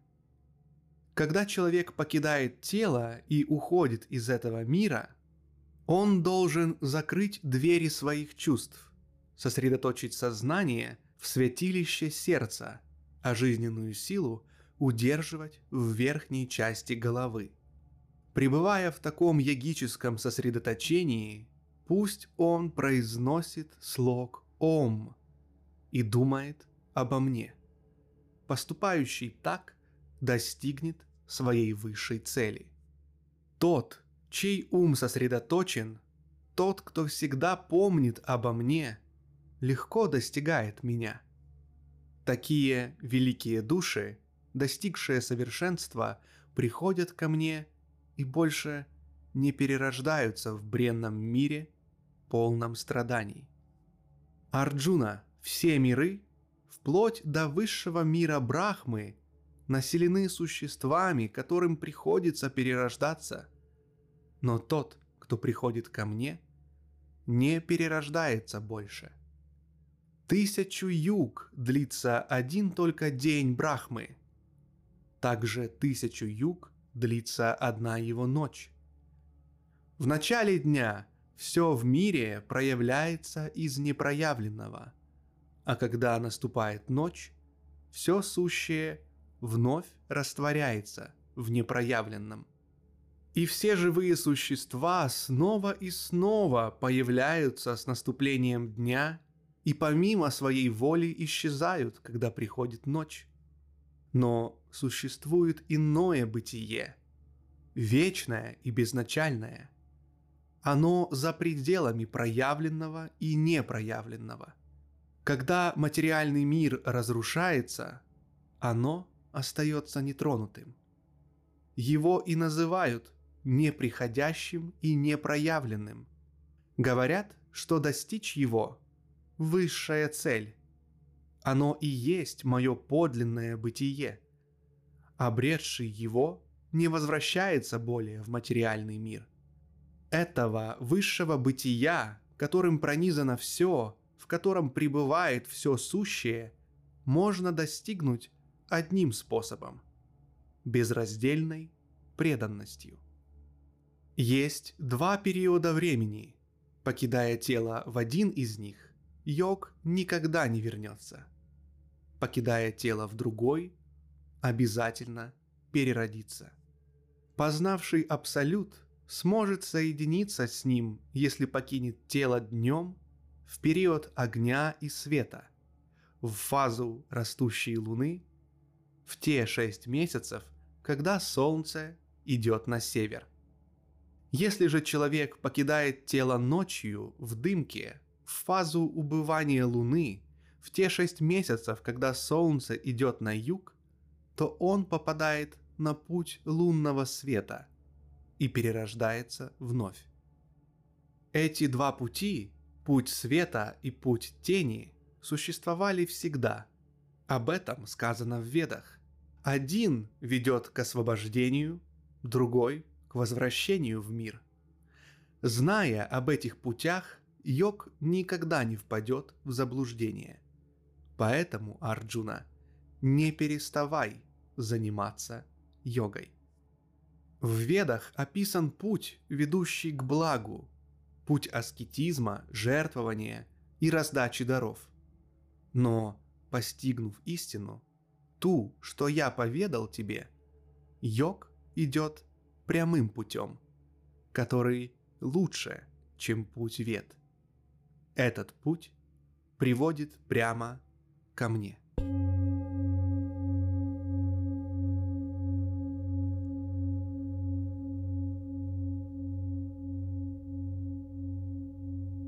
Йога великой тайны. Шри Кришна. А теперь я раскрою тебе сокровенную тайну, мудрость, подтверждаемую опытом. Узнав ее, становишься навсегда свободен от горестей материального мира. Знание этой мудрости выше всех знаний. Оно чисто, оно трансцендентно, оно тайна всех тайн. Оно закон мира, оно вечно. Человек постигает эту мудрость на личном опыте, и постижение это радостно. Тем, кому не хватает веры для постижения этого извечного закона, тем не найти меня. Им придется вновь возвращаться в колесо сансары и смерти. Вся Вселенная пронизана мной. В моей непроявленной форме.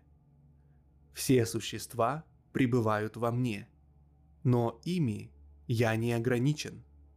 все сотворенное вне меня. Смотри на мое могущество. Хотя я порождаю и храню всех живых существ, я не являюсь частью материального мира, ибо я – источник творения. Куда бы ни дул движущийся ветер, он продолжает оставаться в пространстве. Так и все существа всегда пребывают во мне.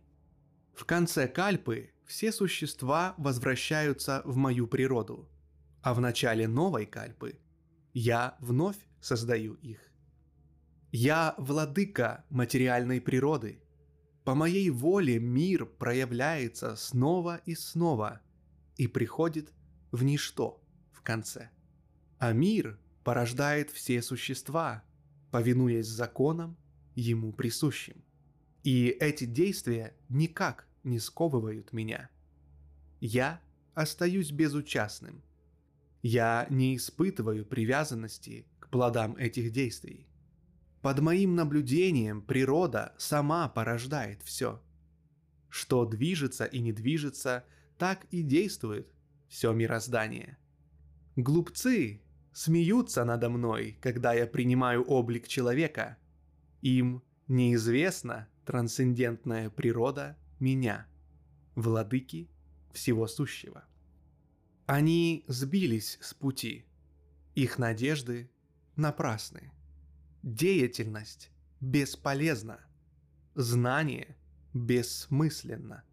Они тщетно ищут прибежище в обманчивой демонической природе.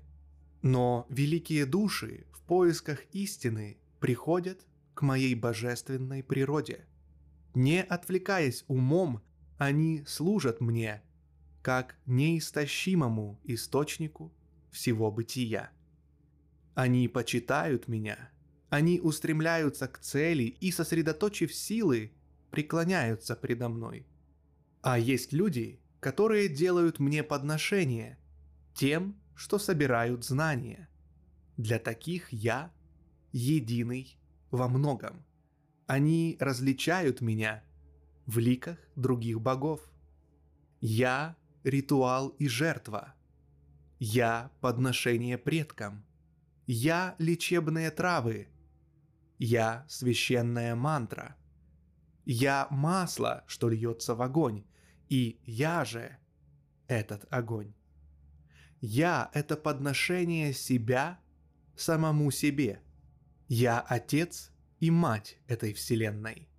Я создатель, хранитель, предок. Я то, что следует постичь. Я то, что очищает. Я священный слог Ом. Я Ригведа, Самоведа и Яджурведа. Я цель, хранитель, повелитель и свидетель. Я дом и прибежище. Я самый близкий друг. Я созидание и разрушение. Я основа всего сущего. Я место последнего упокоения и семя, из которого все происходит. Я согреваю весь мир. Я посылаю дожди и я же их останавливаю. Бессмертие и смерть, бытие и небытие – все это я, Арджуна. Есть знатоки трех вет. Они чисты от грехов, они пьют чистый нектар и делают мне подношения, просят о месте в раю. Достигнув же чистого мира, владыки богов они вкушают в этом раю небесное наслаждение. Однако же, насладившись божественным миром, они исчерпывают заслуги и вновь попадают в мир смертных. Так, следующее учению трех вет, пожелав исполнения желаний, получают его и вместе с ним обретают рождение и смерть. Если же человек сосредоточен на мне – ни на что больше не отвлекаясь, я даю ему все, чего ему не хватает, и сохраняю все, что у него есть. Даже те, кто поклоняются другим богам, но делают это искренне от всего сердца, все равно поклоняются мне. Просто не так, как должны бы. Все равно это я и только я. Вкушаю все подношения. Просто те, кто служат другим богам, не знают меня и поэтому обречены на падение. Поклоняющиеся богам попадают к этим богам. Поклоняющиеся предкам приходят к своим предкам. Поклоняющиеся духам идут после смерти к духам. Но лишь те, кто преданы мне, попадают ко мне. Если от чистого сердца человек подносит мне воду или фрукты, листья или цветы, я принимаю дар, что мне подносят от сердца. Все, что ты делаешь, все, что ешь и пьешь, все, что приносишь в дар, все, что даешь, все свои аскетические подвиги делай как подношение мне. Поступая так, ты освободишься от всех благоприятных и неблагоприятных последствий того, что когда-либо делал.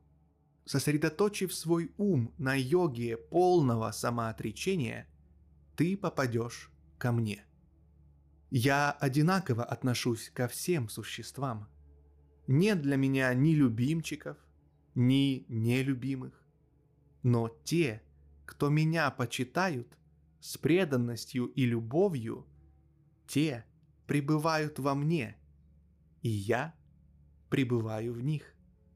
Даже если человек ранее совершал чудовищные поступки, но решил поклоняться мне всем своим сердцем, его можно считать святым, потому что он исполнен решимости идти верным путем, а идущий этим путем быстро становится праведником и обретает бессмертный покой – Можешь смело рассказывать всем, Арджуна. Тот, кто предан мне сердцем, никогда не погибнет. Те, кто принял во мне прибежище, будь они даже низкорожденными, торговцами, рабочими, женщинами, следуют высшим путем.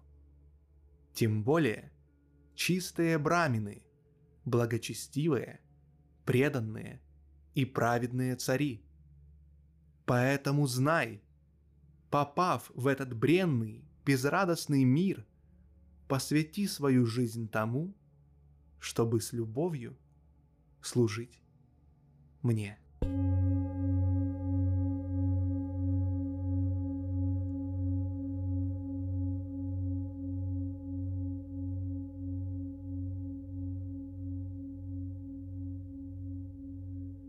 Йога проявлений Бога. Шри Кришна. Арджуна, ты мой друг, и я желаю тебе блага, поэтому послушай теперь главное, что я хочу сказать тебе для твоей пользы. Ни боги, ни мудрецы не знают, откуда я взялся. Это естественно, ведь я тот источник, из которого происходят и боги, и мудрецы. Тот же, кто осознает, что я – это великий, безначальный, никогда не рождавшийся владыка Вселенной, тот единственный среди смертных не введен в заблуждение иллюзией и освобождается от последствий всех своих грехов. Ведь умение размышлять, знание, свобода от сомнений, снисходительность правдивость, владение собой, счастье и горе, рождение и смерть, страх и бесстрашие, жизнь без насилия, уравновешенность, удовлетворенность и аскеза, щедрость, слава, бесславие – все эти разнообразные состояния живых существ происходят от меня. Семь изначальных святых, четверо мудрецов и первочеловек Ману – все они порождение моего сознания. От них появилось потомство которая потом населила весь мир. Тот, кто действительно видит во всем меня, сущего, и ощущает мою бесконечную силу, тот начинает служить мне от чистого сердца. В этом нет сомнения. Я источник всего творения. Все, что происходит во Вселенной, происходит по моей воле. Постигнув это, мудрые люди поклоняются мне всем сердцем. Я всегда в их мыслях. Они отдали свою жизнь в мои руки. Они разговаривают друг с другом обо мне. Такие люди всегда исполнены радости – и полностью удовлетворены. Им, любящим меня и всегда занятым служением мне, я даю совершенное понимание, и с помощью этого понимания они приходят ко мне. Из особой милости к ним я, пребывающий в их сердцах, рассеиваю порожденную неведением тьму, сияющей лампой знания. Арджуна. Господи, Ты – высшая истина, высшее прибежище, чистейший вечный дух, изначальный, нерожденный, вездесущий Бог. Так называют Тебя мудрецы. Так говорил о Тебе святой мудрец народа. Так говорили Девала, Асита и Вьяса. Теперь Ты сам сказал мне это. Все сказанное Тобой – истина. Ни боги, ни демоны не в силах постичь тебя, Господи. Только Ты сам знаешь себя. О, выходящий за все границы, бытие всего существующего, владыка существ, Бог богов, повелитель вселенной. Так расскажи мне сейчас о тех формах, которые ты принимаешь, наполняя собою миры. Как мне узнать тебя, о чудесный, во всех твоих проявлениях. На какой из твоих форм мне следует концентрироваться? Расскажи мне о своей йоге и божественных проявлениях величия. Расскажи мне во всех деталях, я не могу наслушаться. Слова твои – драгоценный нектар, от них невозможно устать. Шри Кришна. Хорошо, Арджуна. Я расскажу тебе о своих божественных проявлениях. Поведаю только о главных, ибо моим проявлениям нет ни конца, ни края. Начнем с того, что я Атман, обитающий в каждом сердце. Я начало, жизнь и конец всех живых существ. Из верховных божеств я Вишну, среди небесных светил я Солнце, я Маричи, бог ветра, а меж звезд небосклона — Луна. Меж вет я Самоведа, средь богов — царь небес Индра. Говоря о чувствах, я ум. Я жизненная сила и сознание всех существ. Из Рудр, богов разрушения, я Шива. Меж Ракшасов и Якшей я повелитель сокровищ Кубера. Среди Васу я дух огня, а среди гор я Меру. Среди жрецов я Брихаспати, среди полководцев я Скандха, из вод я Океан. Из мудрецов я Пхригу. Из гимнов я слог Ом. Из подношений Богу я повторение святых имен. Из того, что недвижно, я Гималай. Из деревьев я Ашватха. Из божественных мудрецов – Нарада. Из гандхарвов – Читрарадха. Из ситхов – мудрец Капила – Среди коней я Учайхшравас, возникший из нектара бессмертия. Среди слонов я крылатый слон Индры Айравата, а среди людей я царь. Из оружия я молния, из коров – каматхену, исполняющая желание. Из причин появления потомства я кандарпа, бог влечения мужчин и женщин, зачинатель детей, а между змей я васуки. Из нагов я ананта, космическая змея. Из морских чудовищ – варуна. Из предков я арьяман. Из вершащих суд Яма, бог смерти. Из демонов я прохлада, из разрушительных сил – время. Из зверей я лев, из птиц я орел Гаруда. Из очищающих сил я ветер, среди воинов я рама, между рыб я акула Макара, из рек я святая Ганга. Я начало, середина и конец всего, что сотворено. Из наук я наука о духовном, а в логике я естественный вывод. Из букв я А, из многочастного сочетающее. Я вечное время и Творец Брахма. Я смерть всеразрушитель и возникновение того, что будет. Из женского я слава, красота, речь, память, умение думать, верность, терпение. Из гимнов я брехат сама, из размеров стиха гаятри. Из месяцев я марга ширша, ноябрь-декабрь. Из сезонов пора цветения. Из мошенничества я – азартная игра. Я – блеск всего, что сияет. Я – победа и приключение. Я – сила сильных. В клане Вриши я Кришна в Двараке. В клане пандавов я Арджуна. Из мудрецов – составитель ветвь Яса. Среди мыслителей я Ушана. Среди средств подавления я кара. Я нравственность стремящихся к победе. Я молчание о том, что тайна, и знание тех, кто знает. А еще, Арджуна, я семя жизни.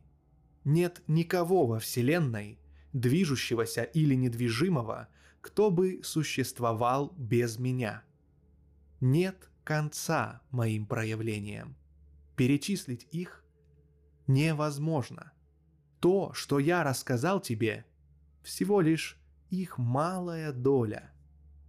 Пойми, все, что есть в этом мире величественного и прекрасного, лишь малая часть моего великолепия. Но зачем говорить о деталях? Достаточно знать, что я есть, и поддерживаю весь мир одной частью себя.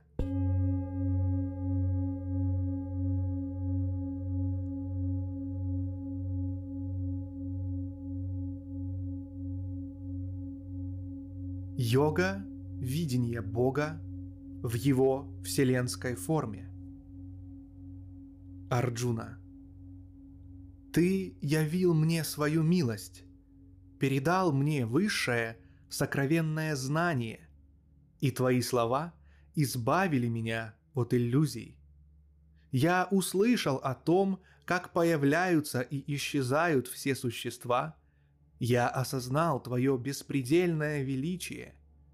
И теперь я хочу увидеть своими глазами твою космическую форму, о которой ты рассказал мне. Если ты считаешь, что я способен увидеть это, покажи мне, как ты на самом деле выглядишь за пределами времени. Шри Кришна. Хорошо. Смотри. Вот мои разнообразные божественные образы. Они разных форм и цветов, их сотни и тысячи. Смотри, на Адитьев и Васу, на Рудр, Ашвинов и Марутов, смотри на множество чудес, которые не видел никто из смертных. Сейчас ты увидишь в моем теле всю Вселенную. Все, что движется и не движется, все, что ты желаешь видеть, но ты не сможешь увидеть это человеческими глазами. Поэтому я даю тебе божественное зрение. Узри мое мистическое могущество. Санджая. Произнеся эти слова, Кришна, владыка йоги, открыл Арджуне свою трансцендентную божественную форму, говорящую бесчисленными ртами, смотрящую бесчисленными глазами, украшенную бесчетными божественными украшениями, держащую все виды божественного оружия в райских гирляндах и небесных одеждах, благоухающую небесными ароматами, полную откровений, великолепную, безграничную, вездесущую. Представь, что тысяча солнц одновременно взошли в небе. Таково было сияние этой великой души. И Арджуна увидел Вселенную во всем ее бесконечном многообразии, и она была заключена в теле Бога богов. Он был поражен, волосы его встали дыбом. Он склонил голову перед Господом, сложил молитвенно ладони и сказал Арджуна, «О, Господи, я вижу в Твоем теле всех богов, вижу все множество существ, вижу Брахму на троне из лотоса и Шиву, вижу великих мудрецов и священных змеев. Формы Твои бесконечные, неисчислимы Твои руки, глаза и тела, воистину нет у Тебя ни конца, ни начала, ни середины. Твой облик — вся Вселенная. От тебя исходит ослепительное сияние, которого не могут вынести глаза человека. Куда я ни посмотрю, везде ты. Сияющий, как солнце, горящий, как огонь, украшенный коронами с палицами и дисками, и нет тебе ни конца, ни края. Ты непогрешимый, высший объект познания. Основание Вселенной, хранитель вечных законов, безначальный, Всевышний. У тебя нет ни начала, ни середины, ни конца. Твое великолепие беспредельно, у тебя миллионы рук, твои глаза — луна и солнце. Огнем своих губ ты опаляешь вселенную, жаром своим испепеляешь мир — все пространство Вселенной, от неба и до земли, на все стороны света, наполнено только тобою. Видя твой поразительный и устрашающий образ, все три мира приходят в смятение. Все боги — часть тебя. Многие из них взирают на тебя в ужасе и изумлении, сложив молитвенно руки — а сонмы святых, достигших совершенства, поют гимны вет, воспевая тебе хвалу. Все формы Шивы, Адитьи, Садхи, Вишвы, Ашвины, Маруты и Васу, Гандхарвы, Якши, Асуры, предки и ситхи — все они созерцают тебя в изумлении. О, владыка! Видя твой гигантский образ, с бесчисленными глазами, ртами, ногами и животами, с чудовищными клыками все миры исполняются ужаса, в точности, как и я. Господи, я смотрю на Тебя, подпирающего головами небо, полыхающего всеми цветами, зияющими пастями и огромными горящими глазами, и сердце мое трепещет – утратив покой и стойкость. Видя твои клыки и пасти, пылающие смертоносным огнем, я не знаю, куда мне деваться. смилуйся надо мной, повелитель богов, прибежище всей вселенной. Я вижу, как сыновья Дхритараштры и цари, что примкнули к ним, Бхиш, Мадрона и Карна, а вместе с ними и наши главные воины пандавов, торопятся в пасти к тебе. И там, между чудовищных острых клыков, лежат части их тел и их разможженные головы. Как полноводные реки, спешащие к океану, герои мира людей пропадают в огне твоих пламенеющих глоток. Подобно мотылькам, летящим в огонь, все люди несутся в твои горящие пасти, чтобы погибнуть навеки. Ты слизываешь людей, и пламя твоих глоток их поглощает, о Вишну. Твое ужасающее сияние испепеляет Вселенную. Так открой же мне, кто ты, владыка, приводящий в ужас своим видом, будь милостив, дай мне познать тебя изначального. Скажи, для чего ты здесь? Шри Кришна. Я — время. Я разрушаю миры. Я здесь, чтобы уничтожить всех воинов, собравшихся на этом поле. Поэтому встань, Арджуна. Встань и стяжай свою славу. Победи врагов. Насладись цветущим царством. Эти воины уже приговорены мной — будь просто моим орудием. Джаядратху, Дрону, Пхишму, Карну и все другие герои уже уничтожены мной.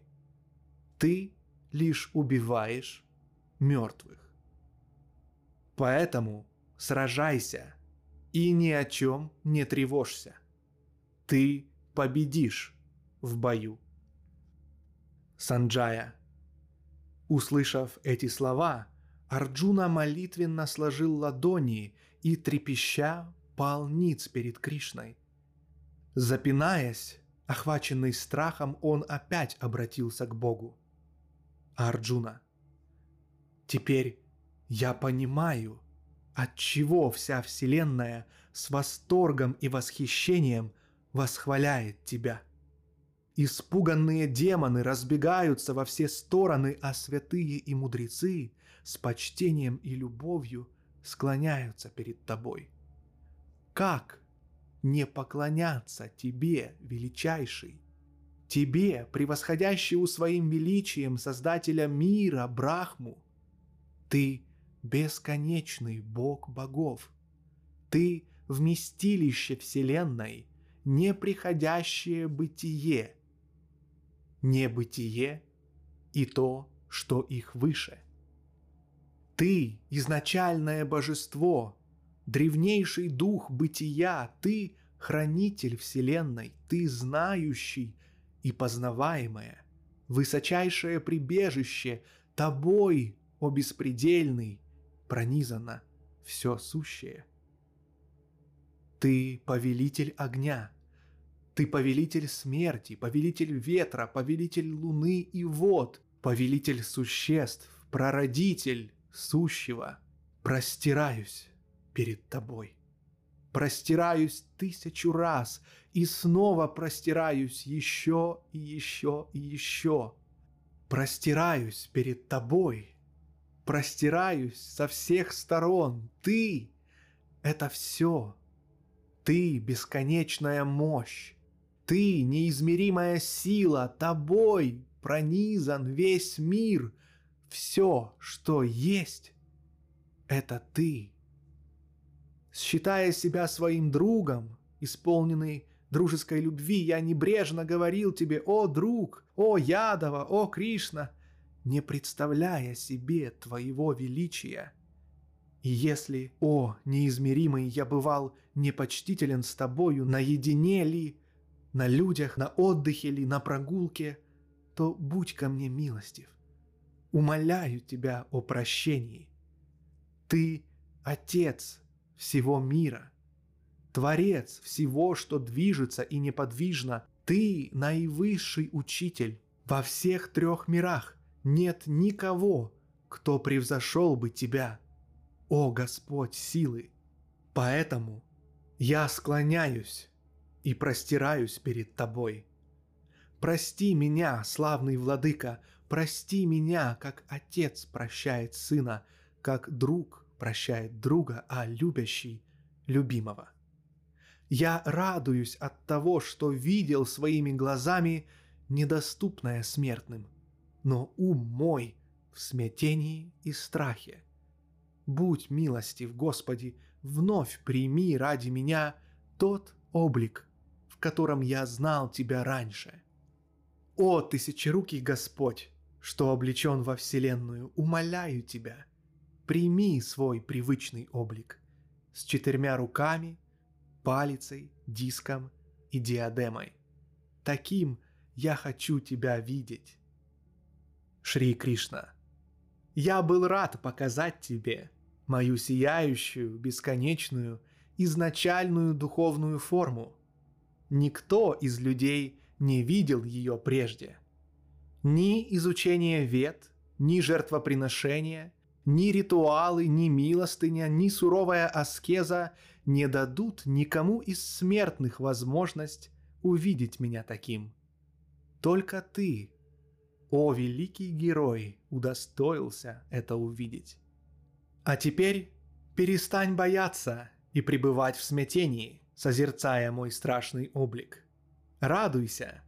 Вот, я снова такой, каким был с тобой всегда.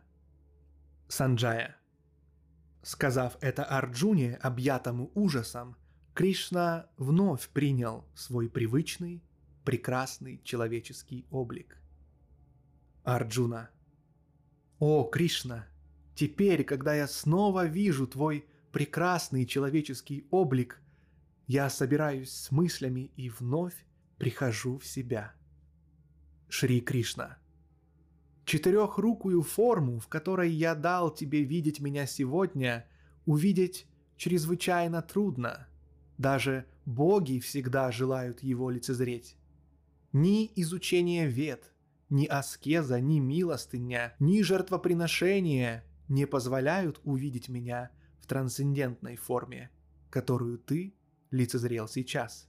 Лишь безраздельной преданностью можно познать меня увидеть меня в этом облике и стать единым со мной. Только тот, кто трудится ради меня, стремится ко мне и предан мне всем сердцем, тот, кто избавился от привязанностей, не оскверненный кармической деятельностью и умозрительными рассуждениями, и не враждебен другим существам, только такой человек приходит ко мне – Арджуна.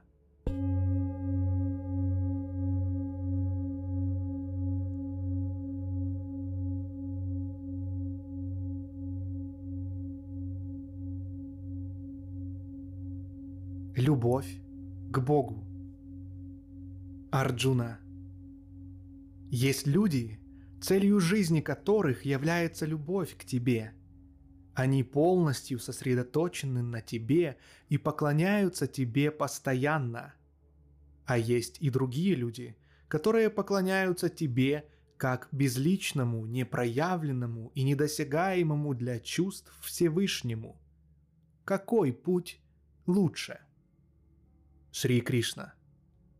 Того, кто любит меня, кто сосредоточен на мне, чей ум всегда погружен в меня – того, кто верит мне полностью, такого йога я считаю достигнувшим высшего совершенства. Есть люди, которые посвящают себя полностью безличному аспекту Бога, недоступному чувственному восприятию, неприходящему, непроявленному, вездесущему, непостижимому, неизменному – Обуздав свои чувства, они занимаются трудом на благо всех живых существ. Такие непременно приходят ко мне. Но тем, чьи мысли заняты непроявленным, приходится очень трудно. Воплотившимся в этом мире сложно идти по такому пути. Тех же, кто все свои действия посвящает мне, для кого я высшая цель, кто медитирует и поклоняется мне всей силой своей йоги, людей, отдавшихся мне, любящих меня, служащих мне, я без промедления спасаю из океана сансары и смерти. Сосредоточь свои мысли на мне. Обрати ко мне весь свой разум, и будешь во мне и со мной. В этом нет никакого сомнения. Ну, а если не получается сделать так, чтобы твои мысли были постоянно сосредоточены на мне, тогда просто посвящай мне свою йогу и желай достичь меня. Ежели ты не способен и на практику йоги, сделай работу во имя меня высшей своей целью. Тот, кто делает все во имя меня, тоже достигает совершенства. Если же ты не способен на это, тогда просто отрешайся от всех плодов своих дел и сосредоточься на своей душе. Знание лучше, чем практика. Медитация лучше, чем знание. Лучше медитации отрешение. Отрешение от плодов кармической деятельности. Тот, кто отрекся от них, обретает душевный покой. Если человек не испытывает ни вражды, ни зависти, ни к кому из живых существ, если он доброжелателен и дружелюбен, лишен чувства собственности и ложного эго, одинаков и в радости, и в горе, удовлетворен в йоге – полон решимости, владеет собой и всегда сосредоточен мыслями на мне, такой человек мной любим. Если человек никому не причиняет беспокойства и сам ничем не обеспокоен, свободен от радостей, печалей, страхов и тревог, такой человек дорог мне.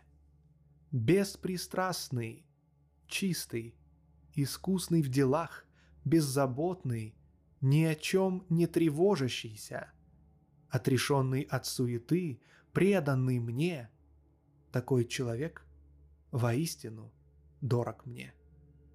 Человек, который не ликует и не скорбит, не желает и не горюет. Человек, отрешившийся от хорошего и плохого и всецело преданный Богу, такой человек воистину дорог мне. Одинаково относящийся к друзьям и врагам, к почестям и бесчестью, к холоду и жаре, удовольствием и страданиям, избавившийся от привязанностей, равнодушный к тому, хорошо о нем говорят или плохо, молчаливый, всегда всем довольный, не имеющий своего дома – доверившийся Богу, не меняющий своих убеждений, такой человек воистину дорог мне. Те, кто почитают вечный закон Дхарму, верующие всем сердцем, высшая цель которых – это я, такие люди воистину дороги мне.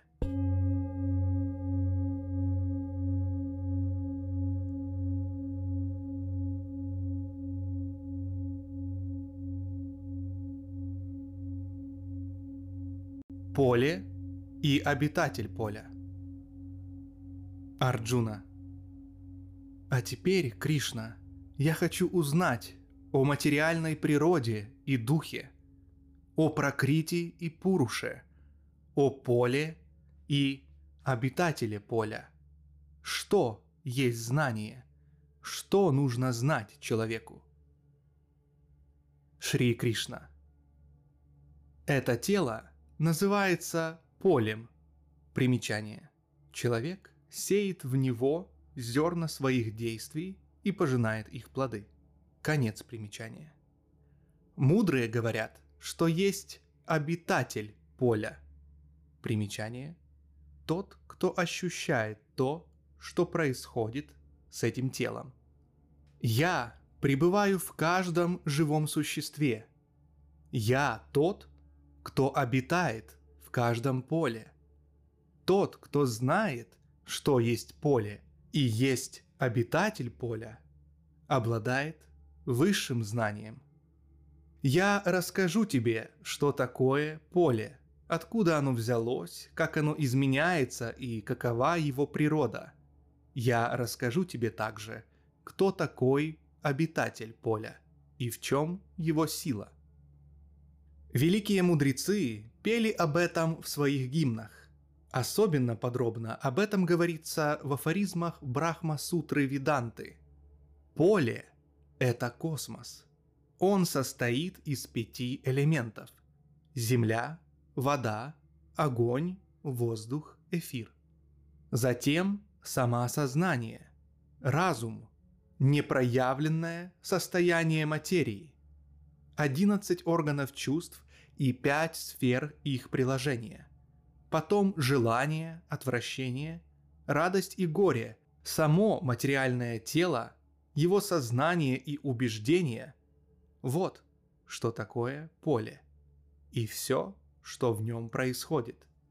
А знание – это быть смиренным, лишенным тщеславия – не прибегать к насилию, быть простым и терпеливым, чистым и постоянным, почитать своего учителя, соблюдать дисциплину, отстраниться от объектов чувств, осознать, что рождение и смерть, старость и болезни – это страдания, а значит, по сути, являются злом.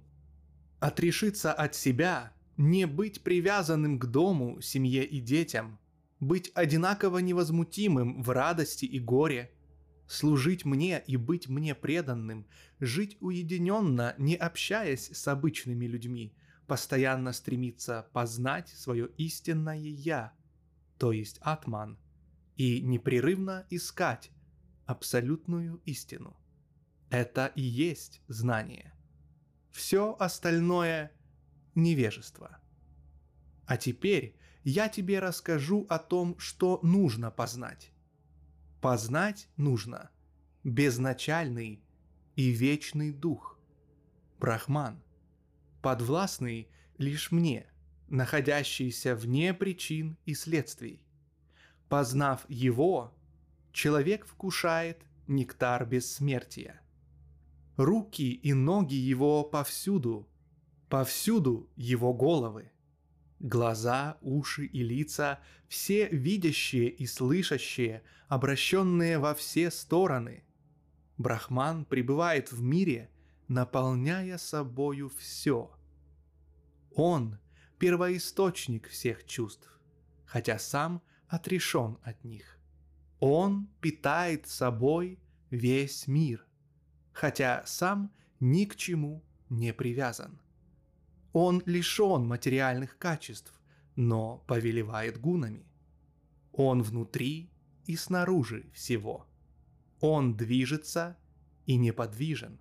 Он тонок настолько, что его невозможно постичь с помощью материальных чувств. Он бесконечно далек и бесконечно близок. Он един и неразделим, хотя присутствует в каждом теле – он хранит все существа, хотя сам же их создает и поглощает. Он — свет всякого света. Он за пределами тьмы. Он одновременно знание и то, что нужно узнать. Он живет в сердце каждого. Вот, я рассказал тебе вкратце о том, что такое поле, о том, что такое знание и о том, что следует знать. Познав это, любящий меня сможет прийти ко мне. Знай, что прокрити и пуруша, материальная природа и дух, были всегда. Они не имеют начала. Все изменения во Вселенной происходят из прокрити, матери всех гун.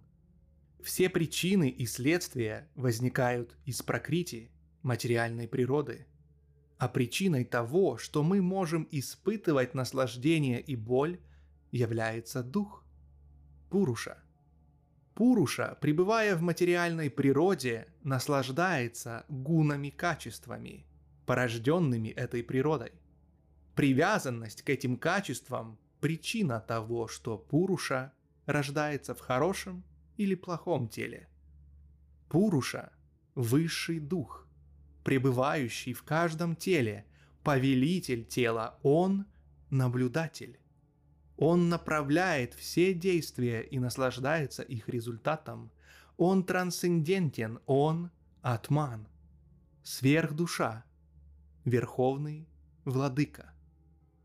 Когда человек непосредственно ощущает эту душу в себе и понимает ее отличие от материальной природы и порожденных ею гун, то, что бы он ни делал, ему больше не нужно будет рождаться в материальном мире. Одни постигают сверхдушу в себе, занимаясь медитацией. Другие приходят к этому путем размышлений.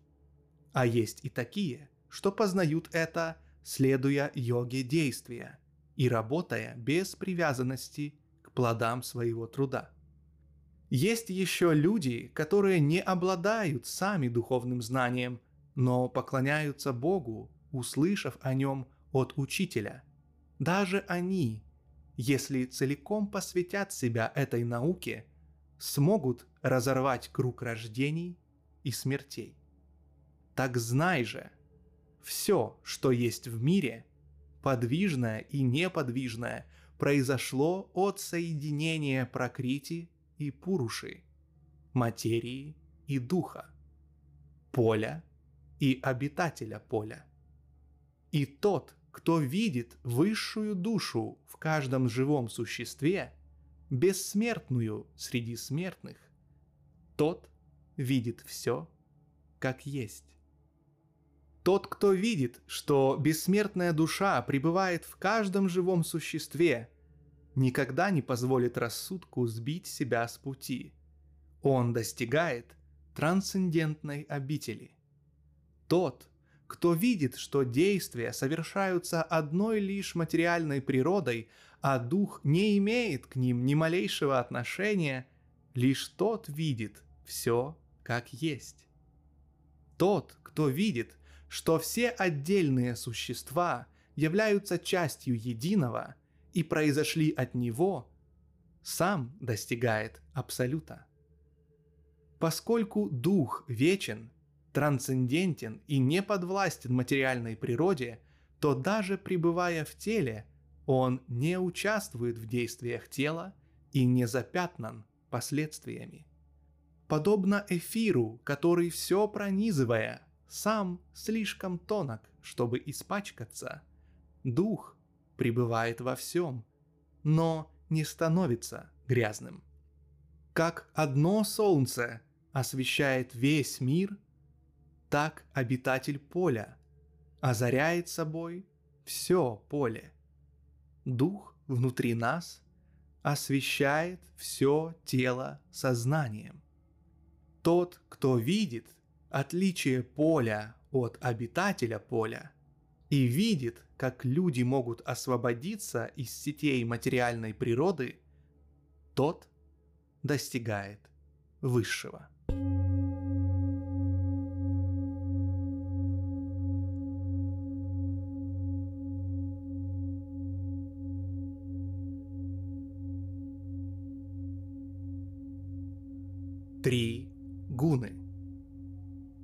Шри Кришна. А теперь я еще раз расскажу тебе о высочайшем знании, том самом, постигнув которое мудрецы достигают наивысшего совершенства. Утвердившись в этом знании, они достигают моей трансцендентной природы. Они более не рождаются даже во время сотворения мира. и не страдают во время разрушения Вселенной. Я оплодотворяю материальный космос, источник всего сущего. Таким образом, я даю появиться на свет всем живым существам. Все существа появляются из лона материальной природы. Я же дающий семя Отец. У материальной природы есть три качества. Они называются тремя гунами – благость, страсть и невежество. Сатва, раджас и тамас. Когда бессмертная сущность воплощается в теле, эти три гуны определяют ее. Сатва, гуна благости, будучи чище других гун, просветляет и избавляет от последствий грехов, но находящийся под ее влиянием становится привязан к поискам знания и ощущению счастья. Гуна страсти, раджас, порожденная желанием, заставляет человека заниматься деятельностью, создающей карму. А гуна невежества, тамас, порождаемая незнанием, держит в плену иллюзии и опутывает воплощенного безумией апатией и сном. Итак, сатва привязывает к счастью, раджас заставляет действовать в собственных интересах, а тамас скрывает изначальное знание, опутывает узами безумия. Иногда гуна благости в человеке сильнее, чем страсть и невежество. Иногда сильнее оказывается страсть, иногда невежество – если благодаря знанию начинают сиять все врата этого тела, это значит, что в человеке преобладает благость. Если же в человеке неукротимая жажда деятельности, если он лишен покоя и полон вожделения, это значит, что в нем преобладает страсть. Когда же в человеке сильна гуна невежества, он туп, инертен – и склонен к заблуждениям и безумию. Когда в воплощенной душе преобладает сатва, человек после смерти перерождается в чистых мирах, где обитают великие мудрецы. Живущий страстями перерождается среди привязанных к деятельности, а тот, кто умер в невежестве, переродится животным. Действуя благочестиво, Исполненный духа сатвы человек становится чистым, движимый страстью страдает, а невежа живет без разума. Благость рождает знание, страсть порождает алчность, а плод невежества – глупость, иллюзии и заблуждения. Те, в ком преобладает благость, идут в высшие миры – живущие страстями, остаются в этом мире. А те, в ком сильно невежество, отправляются в чудовищные нижние миры. Когда человек замечает, что все действия совершаются исключительно гунами, когда он видит гуны и того, кто за пределами гун, тогда он приходит ко мне – когда живущий в теле преодолевает влияние гун, свойственных этому телу, он освобождается от страданий, рождения, старости и смерти, и уже в этой жизни вкушает нектар бессмертия. Арджуна. Господи, расскажи, по каким признакам можно узнать того, кто вышел из-под влияния гун? Как он себя ведет – и как добился освобождения. Шри Кришна. Если человек спокойно относится как к просветлению, так и к привязанностям и иллюзиям, если он спокоен, когда они есть, и спокоен, когда их нет, если любые действия гун не выводят его из безучастного равновесия, если он утвердился в себе – и одинаково относится к счастью и горю, не видит разницы между горстью земли, камнем и слитком золота. Если он одинаково встречает приятное и неприятное, хулу и хвалу, бесчестье и почести. Если одинаков в обращении с друзьями и врагами, отрекся от мирской деятельности, такой человек называется вышедшим из-под влияния гун. Тот, кто неуклонно служит мне, тот, превзойдя гуны, готов к достижению Брахмана. Ведь я — основа безличного, вечного, нетленного Брахмана, суть которого — изначальное, вечное блаженство.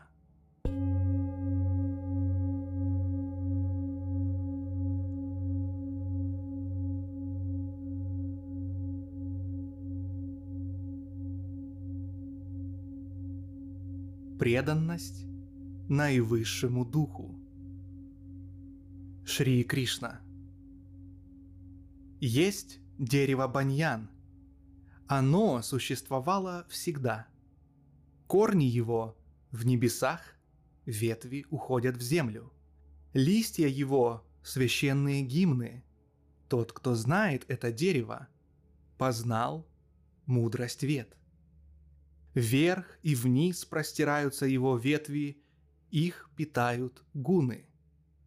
Побеги этих ветвей – объекты чувств. Корни его – деятельность в мире людей. Невозможно увидеть ни форму этого дерева, ни конец его, ни начало, ни верхушку, ни основание. Но можно взять прочный топор отрешенности и срубить его. И тогда человек окажется в том месте, которое следует искать, оказавшись в котором никуда более не возвращаешься, а целиком отдаешься Всевышнему, прародителю всего сущего. Тот, в ком нет гордости кто сумел победить иллюзии, не общается с духовно темными людьми и избавился от вожделения, того, кто свободен от двойственности, радости и горя, нельзя ввести в заблуждение. Он достигает прибежища за пределами времени. В моей высочайшей обители нет ни света огня, ни света луны, ни света солнца – Достигнув ее, человек никогда больше не возвращается в материальный мир. В каждом живом существе есть вечно живая частица меня. Когда человек рождается в материальном мире, он получает пять чувств и ум. Когда Господь облекается в тело, он задействует в нем ум и чувства. Покидая тело, забирает ум и чувства с собой, точно так же, как ветер уносит запах благоуханных цветов. Приобретя слух, зрение, осязание, вкус, обоняние и ум, Господь наслаждается всем, что возможно чувствовать. Незнающие люди не могут увидеть того, кто обитает в теле. Его видят только те, кто прозрел обретя знание. Усердные йоги видят его в себе, а несовершенные духом и разумом, как ни стараются, не способны его увидеть. Сияние солнца, освещающее весь мир, свет луны и свет огня – все это мой свет. Я сливаюсь с землей и поддерживаю все существа своей жизненной силой – я становлюсь сомой и питаю жизненными соками все растения. Я пламя жизни, я соединяюсь с воздухом, входящим и выходящим из тела. Я перевариваю четыре рода пищи, превращая ее в силу, поддерживающую тело. Я пребываю в сердце каждого существа. От меня происходят память, знание и суждение – Именно меня познают, изучая Веды. Я создал Веданту, и я суть Вед. У любого существа есть две разновидности личности. Одна из них – приходящая, смертная личность, другая – неприходящая, вне жизни и смерти. Но есть высшее, третье, вне понятия личности, наивысшая душа. Это я вечный владыка. Пронизываю три мира и поддерживаю их собой. Я превосхожу приходящее и выше неприходящего. И поэтому я известен в мире и в ведах под именем Пурушоттама, высочайший дух.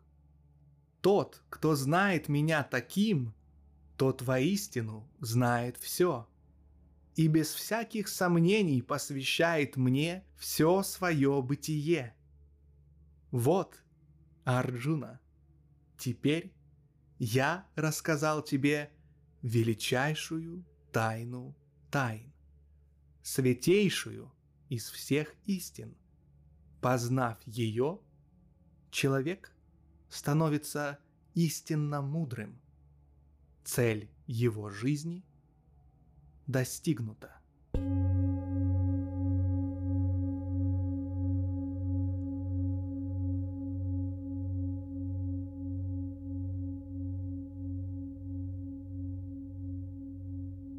Божественное и демоническое.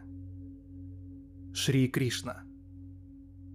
Человек божественного типа бесстрашен, ясен и прям – он ведет чистую жизнь, щедро делится тем, что имеет. Он изучает веды, упорствует в йоге, приносит жертвы богам. Он прост и аскетичен. В нем нет ни грамма алчности. Он всегда владеет собой, умиротворен и спокоен. Никому не причиняет зла. Ни на кого не гневается. Никого не осуждает, всегда говорит правду, исполнен сострадания ко всем живым существам, отрешен, постоянен и скромен, мягок и невозмутим, при этом бодр, энергичен, терпелив и снисходителен, чист, стоек, доброжелателен, отважен – целеустремлен, самоотвержен, умеет прощать, никогда не ищет почестей. В нем совершенно отсутствуют коварство и высокомерие. Вот признаки рожденного с божественным благословением. Признаки же людей демонического типа – гордость, высокомерие, тщеславие, грубость, невежество, гневливость, наглость, враждебность, лицемерие и жестокость. Считается, что божественная доля приводит к освобождению, а демоническая – к порабощению. Но ты не печалься, Арджуна. Ты рожден для божественной доли. В мире есть два типа существ – божественные и демонические – о свойствах существ божественного типа уже было многое сказано. Теперь я расскажу тебе о качествах людей демонического склада. Люди демонической природы не отличают правильных поступков от неправильных. Им не свойственны ни правда, ни чистота, ни хороший нрав. Они говорят, этот мир ни на чем не основан. В нем нет ни Бога, ни истины. Он возник сам по себе, благодаря вожделению.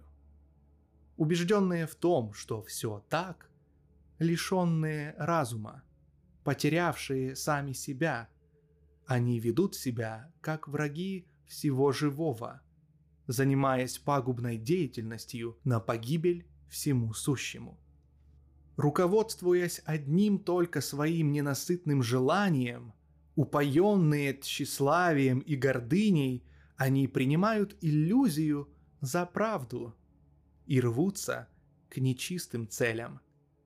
Одолеваемые страхами и тревогами, от которых может спасти только смерть, они считают, что высшая цель – удовлетворение желаний. Так уж устроен мир, убеждены они. Запутавшись в сетях бесконечных желаний и надежд, они пребывают во власти вожделения и гнева, и чтобы достичь своего, стремятся разбогатеть, нарушая любые законы.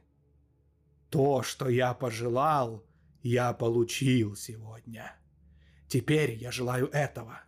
И получу это завтра. Это богатство мое. А это вскоре будет моим. У меня был враг. Я убил его. Убью и всех остальных. Я правлю людьми. Я владыка. Я живу, наслаждаясь. Мне все удается.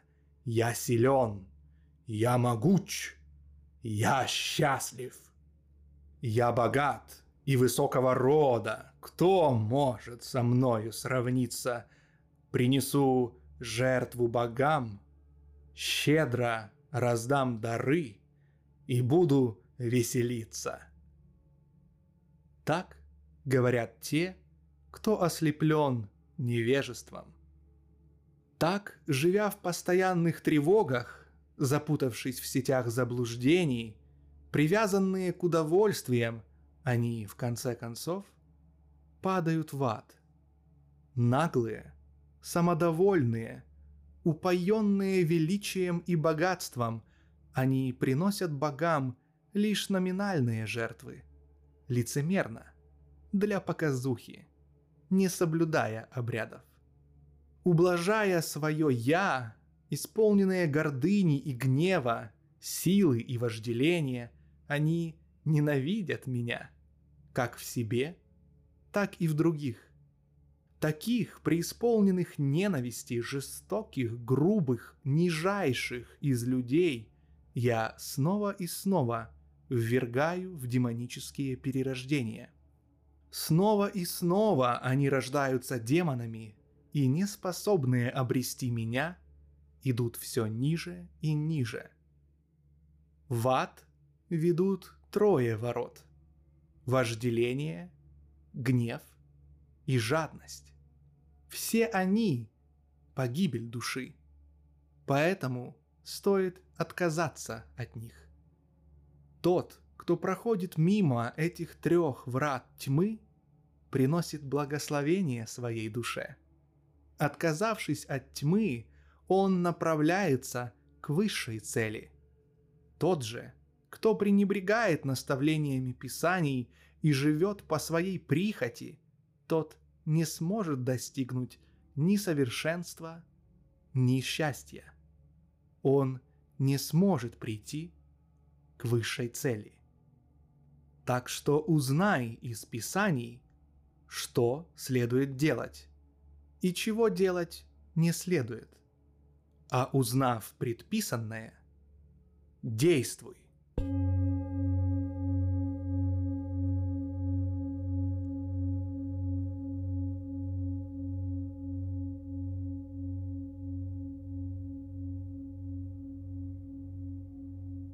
Три рода веры. Арджуна. Кришна а как быть с теми, кто хоть и верит в Бога всем сердцем, но поклоняется Ему не так, как сказано в священных писаниях? Что заставляет человека так поступать? Сатва, Раджас, Тамас? Шри Кришна. Вера людей бывает трех типов, в зависимости от естественной склонности каждого – она определяется либо сатвой, либо раджасом, либо тамасом. Вера каждого человека соответствует той гуне, которая в нем преобладает. Каков человек, такова и его вера. Человек, исполненный сатвы, поклоняется богам. Тот, кто исполнен раджаса, поклоняется демонам. Те же, в ком силен тамас, поклоняются духам мертвых. Есть еще люди, которые совершают суровую аскезу, но не по заветам Писаний. Они совершают ее из гордости и эгоизма. Ими руководят вожделение и страсти. Желая показать свою силу, они истязают и свое тело, и меня, в нем пребывающего. Такие люди, безусловно, демоны. Даже пища этим трем типам людей подходит разная. У них разные типы аскезы, разные методы совершения подношений и разные подходы к раздаче даров. Слушай, и я расскажу тебе, чем они отличаются. Те, кто исполнены сатвы, предпочитают сочную, сытную, маслянистую, приятную на вкус еду. Такая пища дает им силу, радость, здоровье, удовлетворение и продлевает их жизнь. Те, чья природа раджас, любят питаться горьким, кислым, соленым, острым, чрезмерно горячим, сухим и жгучим, и эта пища приносит им проблемы, страдания и болезни. А тем же, кто определен тамасом, нравится пища испортившаяся. Они любят объедки, любят есть нечистое, безвкусное, прогорклое и гнилое. Перейдем к подношениям Богу. Когда подношение делается по всем правилам, сосредоточенно от чистого сердца, не чтобы добиться чего-то, а потому что так надо, оно делается в духе сатвы.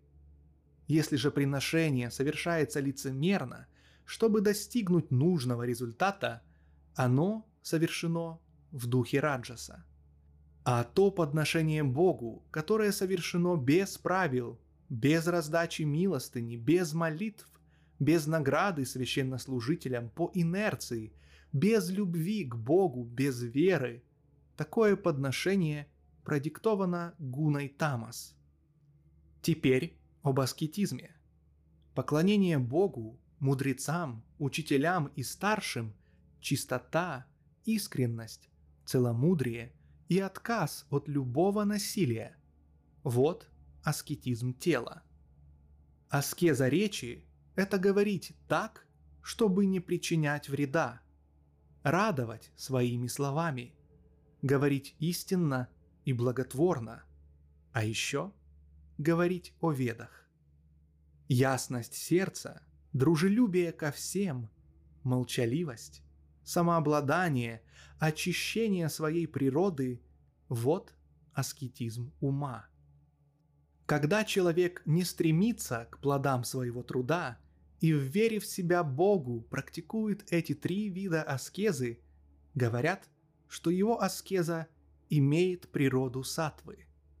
Если же аскеза практикуется из гордости, чтобы достичь уважения, почести и поклонения, говорят, что такая аскеза имеет природу раджаса. Она считается шаткой и непостоянной. А если аскеза совершается по глупости, сопровождается самоистязанием или делается, чтобы погубить человека, тогда говорят, что такая аскеза происходит от тамаса. Расскажу о раздаче даров. Пожертвование имеет природу сатвы, когда оно делается без мысли о воздаянии, в надлежащее время, в надлежащем месте, достойному человеку. Если же пожертвование делается неохотно, если делается, чтобы получить что-то взамен или ради будущей выгоды, говорят, что такое пожертвование имеет природу раджаса а пожертвование, преподнесенное недостойному человеку в нечистом месте, в неподходящее время или непочтительно и с презрением, такой дар проистекает из тамаса. Ом Тат Сат. Эти три слова обозначают Всевышнего. Их использовали брамины в ведах и при совершении жертвоприношений. Поэтому люди, постигшие истину, всегда начинают свои действия, жертвы, аскезу и подношения со священного слога «Ом». «Тат» означает «то». С этим словом совершаются все подношения, жертвы и аскезы. Совершаются ради Бога, без мысли о воздаянии, теми, кто стремится к освобождению. Сад означает благо. Сад означает сущее. Сад означает истинное. Этот слог произносят, когда говорят о достойном деле. Еще его произносят, когда говорят о постоянстве в подношениях, жертвах и аскезе. Все, посвященное Богу, именуется словом «сад». Если же три этих действия – жертва, подношение и аскеза – совершаются кем-то без веры, то про них говорится «асад» – не истинное. Сделанное без веры никому не приносит добра. Ни в этом мире, ни в следующем.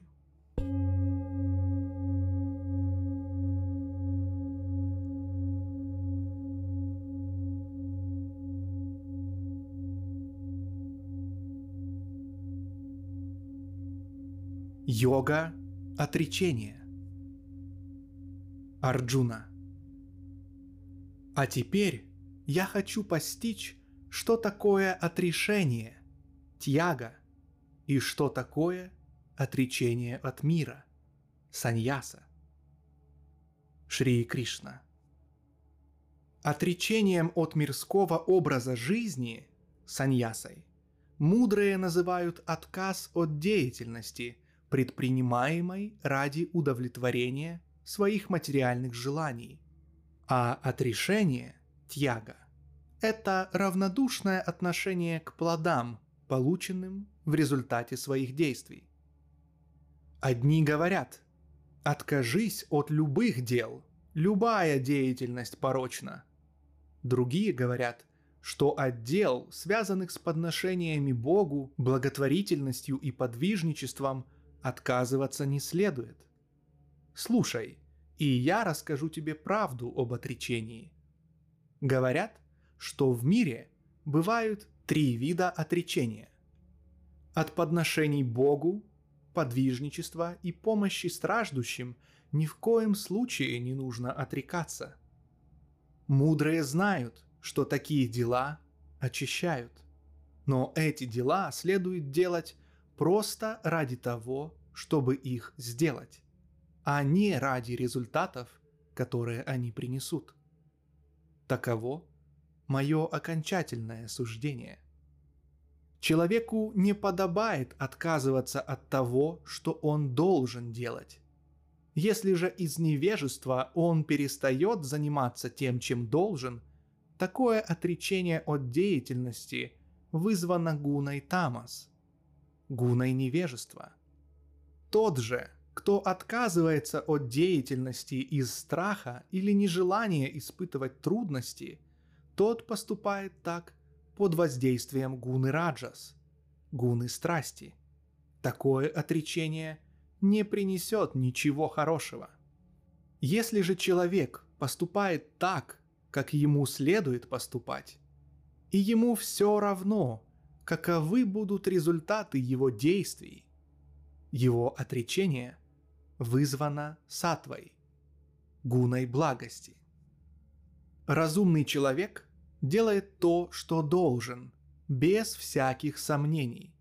Всегда пребывая в сатве благости, он воистину отрешен. Он не увиливает от неблагоприятного и не привязан к благоприятному. Ни один человек на Земле не может полностью воздержаться от совершения действий. Но того, кто не стремится воспользоваться плодами своих действий, называют истинно отрешенным. Тому, кто при жизни не смог достичь отрешения, после смерти придется испытывать результаты своих действий.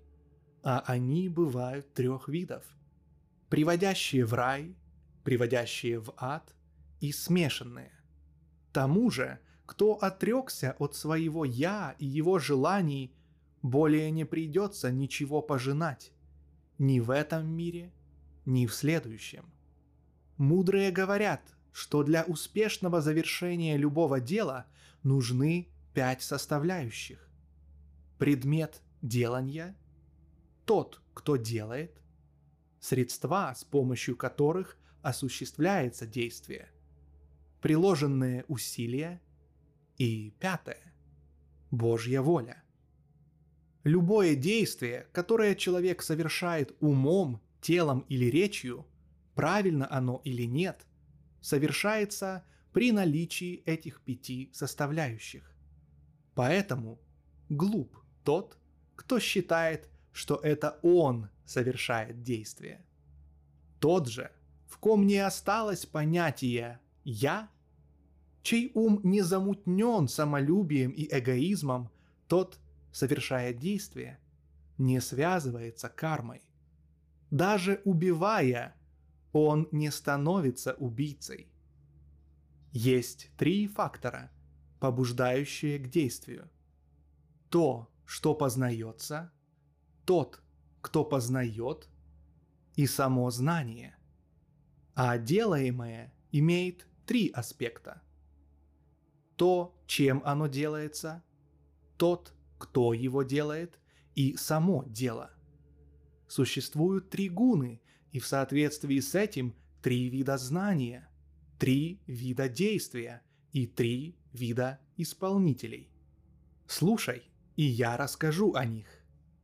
Знание, благодаря которому человек во всех существах видит одну неизменную вечную сущность, такое знание идет от сатвы.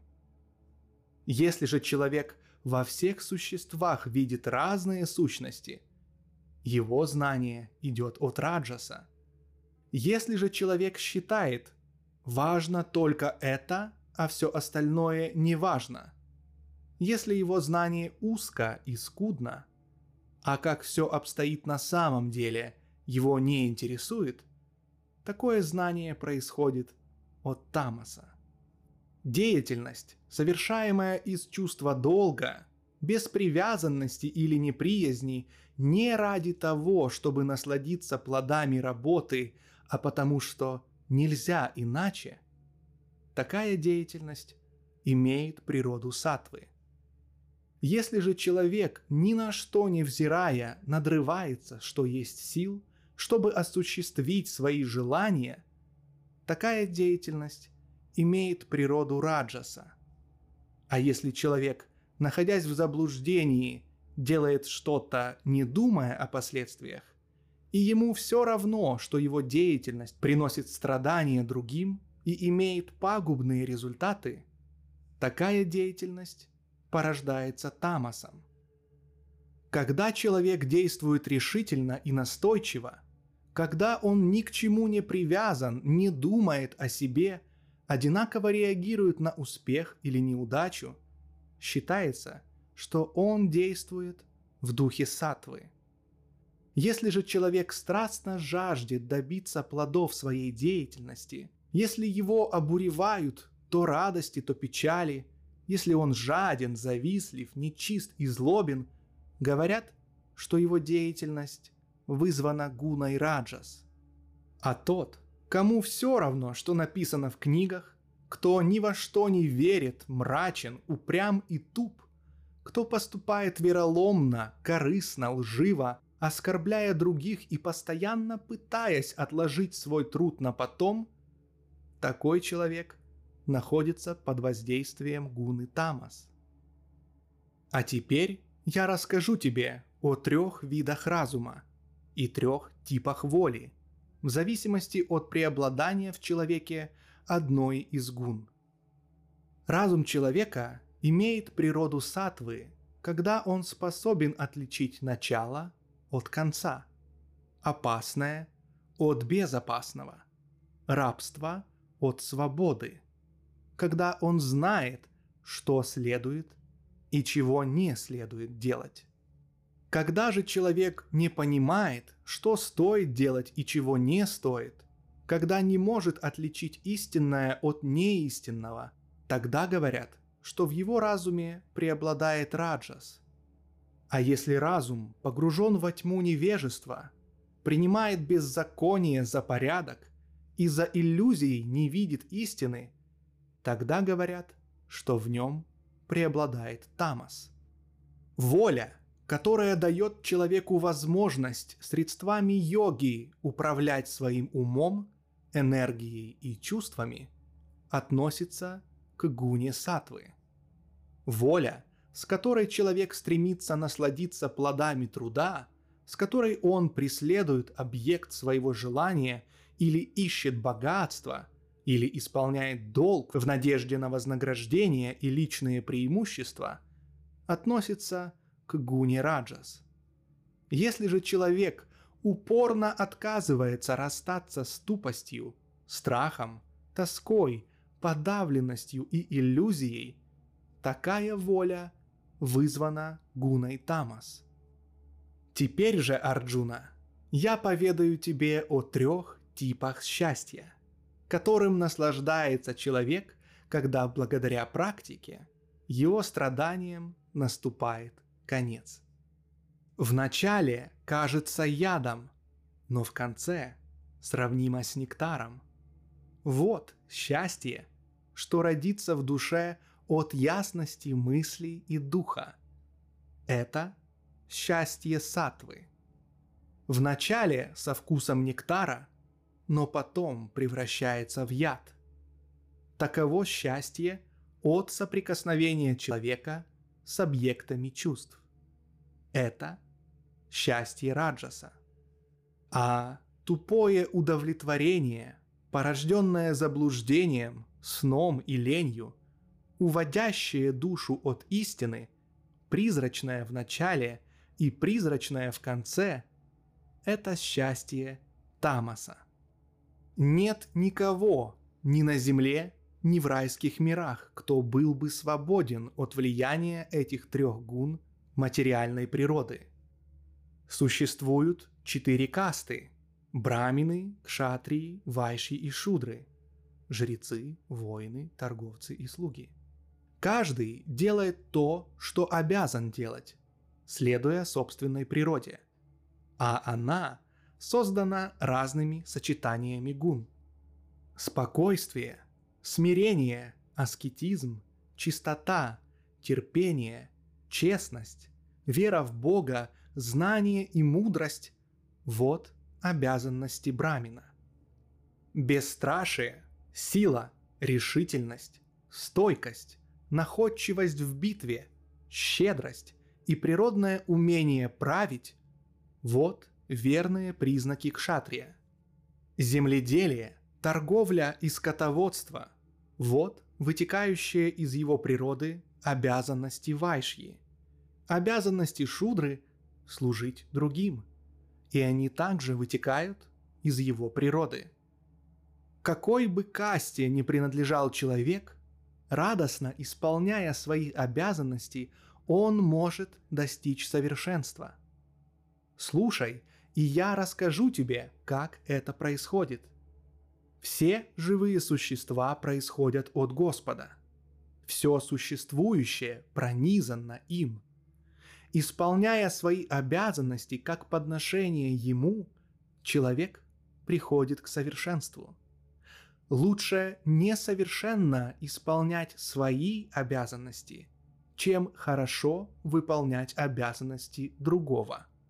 Выполняя дело, порученное природой, человек не навлекает на себя греха. Любое действие имеет последствия. Как огня не бывает без дыма. Поэтому любое действие человека несовершенно.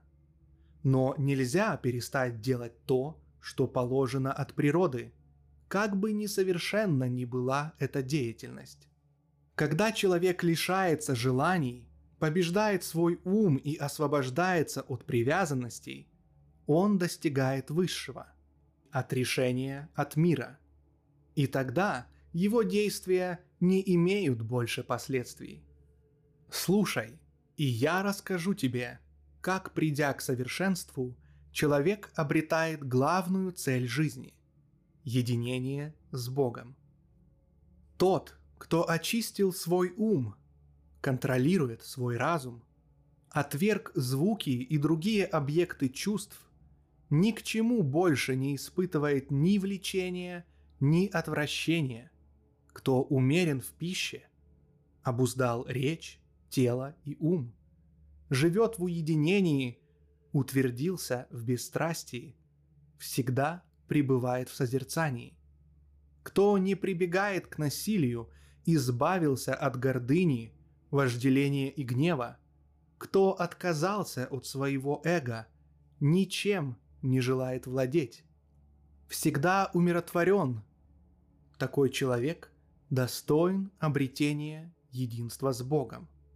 Он един с Абсолютом, он ясен духом, он ни о чем не скорбит и ничего не жаждет он одинаково относится ко всем живым существам. Вся его жизнь – это любовь ко мне.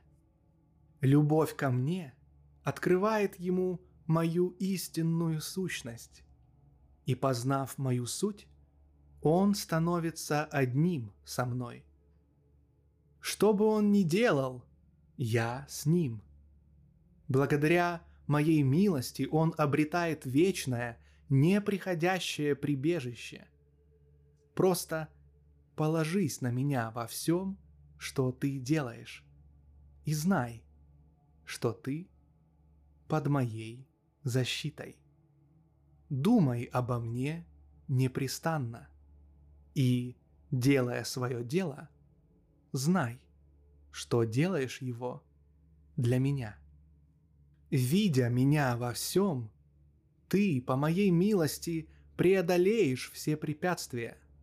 Если же, увлекшись своими мыслями, забудешь обо мне, то пропадешь. Когда, увлекаемый мыслями, ты говоришь «я не стану сражаться», ты встаешь на неверный путь. Ты не сможешь избежать битвы. Твоя собственная природа заставит тебя сражаться. Ты такой, какой есть. Тебе не уйти от своего естества. Даже если ты, ослепленный иллюзией, откажешься что-либо делать, ты все равно сделаешь это, даже против своей воли. Господь пребывает в сердце каждого живого существа, и каждого из них Он вращает, как на гончарном круге, на колесе своей Майи. Отдайся Господу всем существом, и тогда, благодаря Его милости, ты обретешь высочайший покой и достигнешь своей цели. Вот я и открыл тебе сокровенную истину. Обдумай то, что услышал, а потом – поступай, как захочешь. И напоследок дам тебе еще раз высшее и самое тайное наставление, потому что ты дорог мне, и я забочусь о твоем благе. Размышляй обо мне. Отдайся мне телом своим и душой. Поклоняйся мне, и ты придешь ко мне. Обещаю тебе это, потому что ты дорог мне. Не думай о законах, просто отдайся мне в руки. Я избавлю тебя от последствий твоих грехов. Тебе нечего больше бояться. Только помни, не следует сообщать эту истину тем, кто не воздержан, тем, кто меня не любит, тем, кто не служит мне, тем, кто злословит меня. Тот же, кто эту высшую тайну передаст людям, любящим Бога, тот исполнит свое служение и непременно придет ко мне. Нет на земле никого, кто был бы мне дороже такого человека. Любой человек, который будет изучать эту нашу священную беседу, приносит мне жертву знанием. Даже если человек просто прислушается к этим словам с верой в сердце и не усомнится в них, он освободится от своих грехов и достигнет обители праведных. Внимательно ли ты выслушал Арджуна все, что я рассказал тебе? Развеялось ли в твоем сознании заблуждение, вызванное иллюзией и незнанием? Арджуна, благодаря Твоей милости, Господи, все мои заблуждения рассеялись. Мой разум вернулся. Мои сомнения исчезли. Я сделаю, как ты говоришь. Санджая. Вот такую беседу двух великих душ, Кришны и Арджуны, довелось мне услышать, и от восторга мои волосы встали дыбом. По милости учителя Вьясы я смог услышать эти сокровенные слова Кришны, обращенные к Арджуне. Снова и снова я прихожу в восторг, вспоминая эти святые и чудесные истины, рассказанные Кришной своему товарищу. Всякий раз, когда я вспоминаю этот удивительный и прекрасный облик, принятый тогда Кришной, моему изумлению и восторгу нет конца. Там, где присутствуют повелитель йогов Кришна и великий лучник Арджуна, там всегда будут изобилие, победа, сила и праведность. Ом. Мир, мир, мир.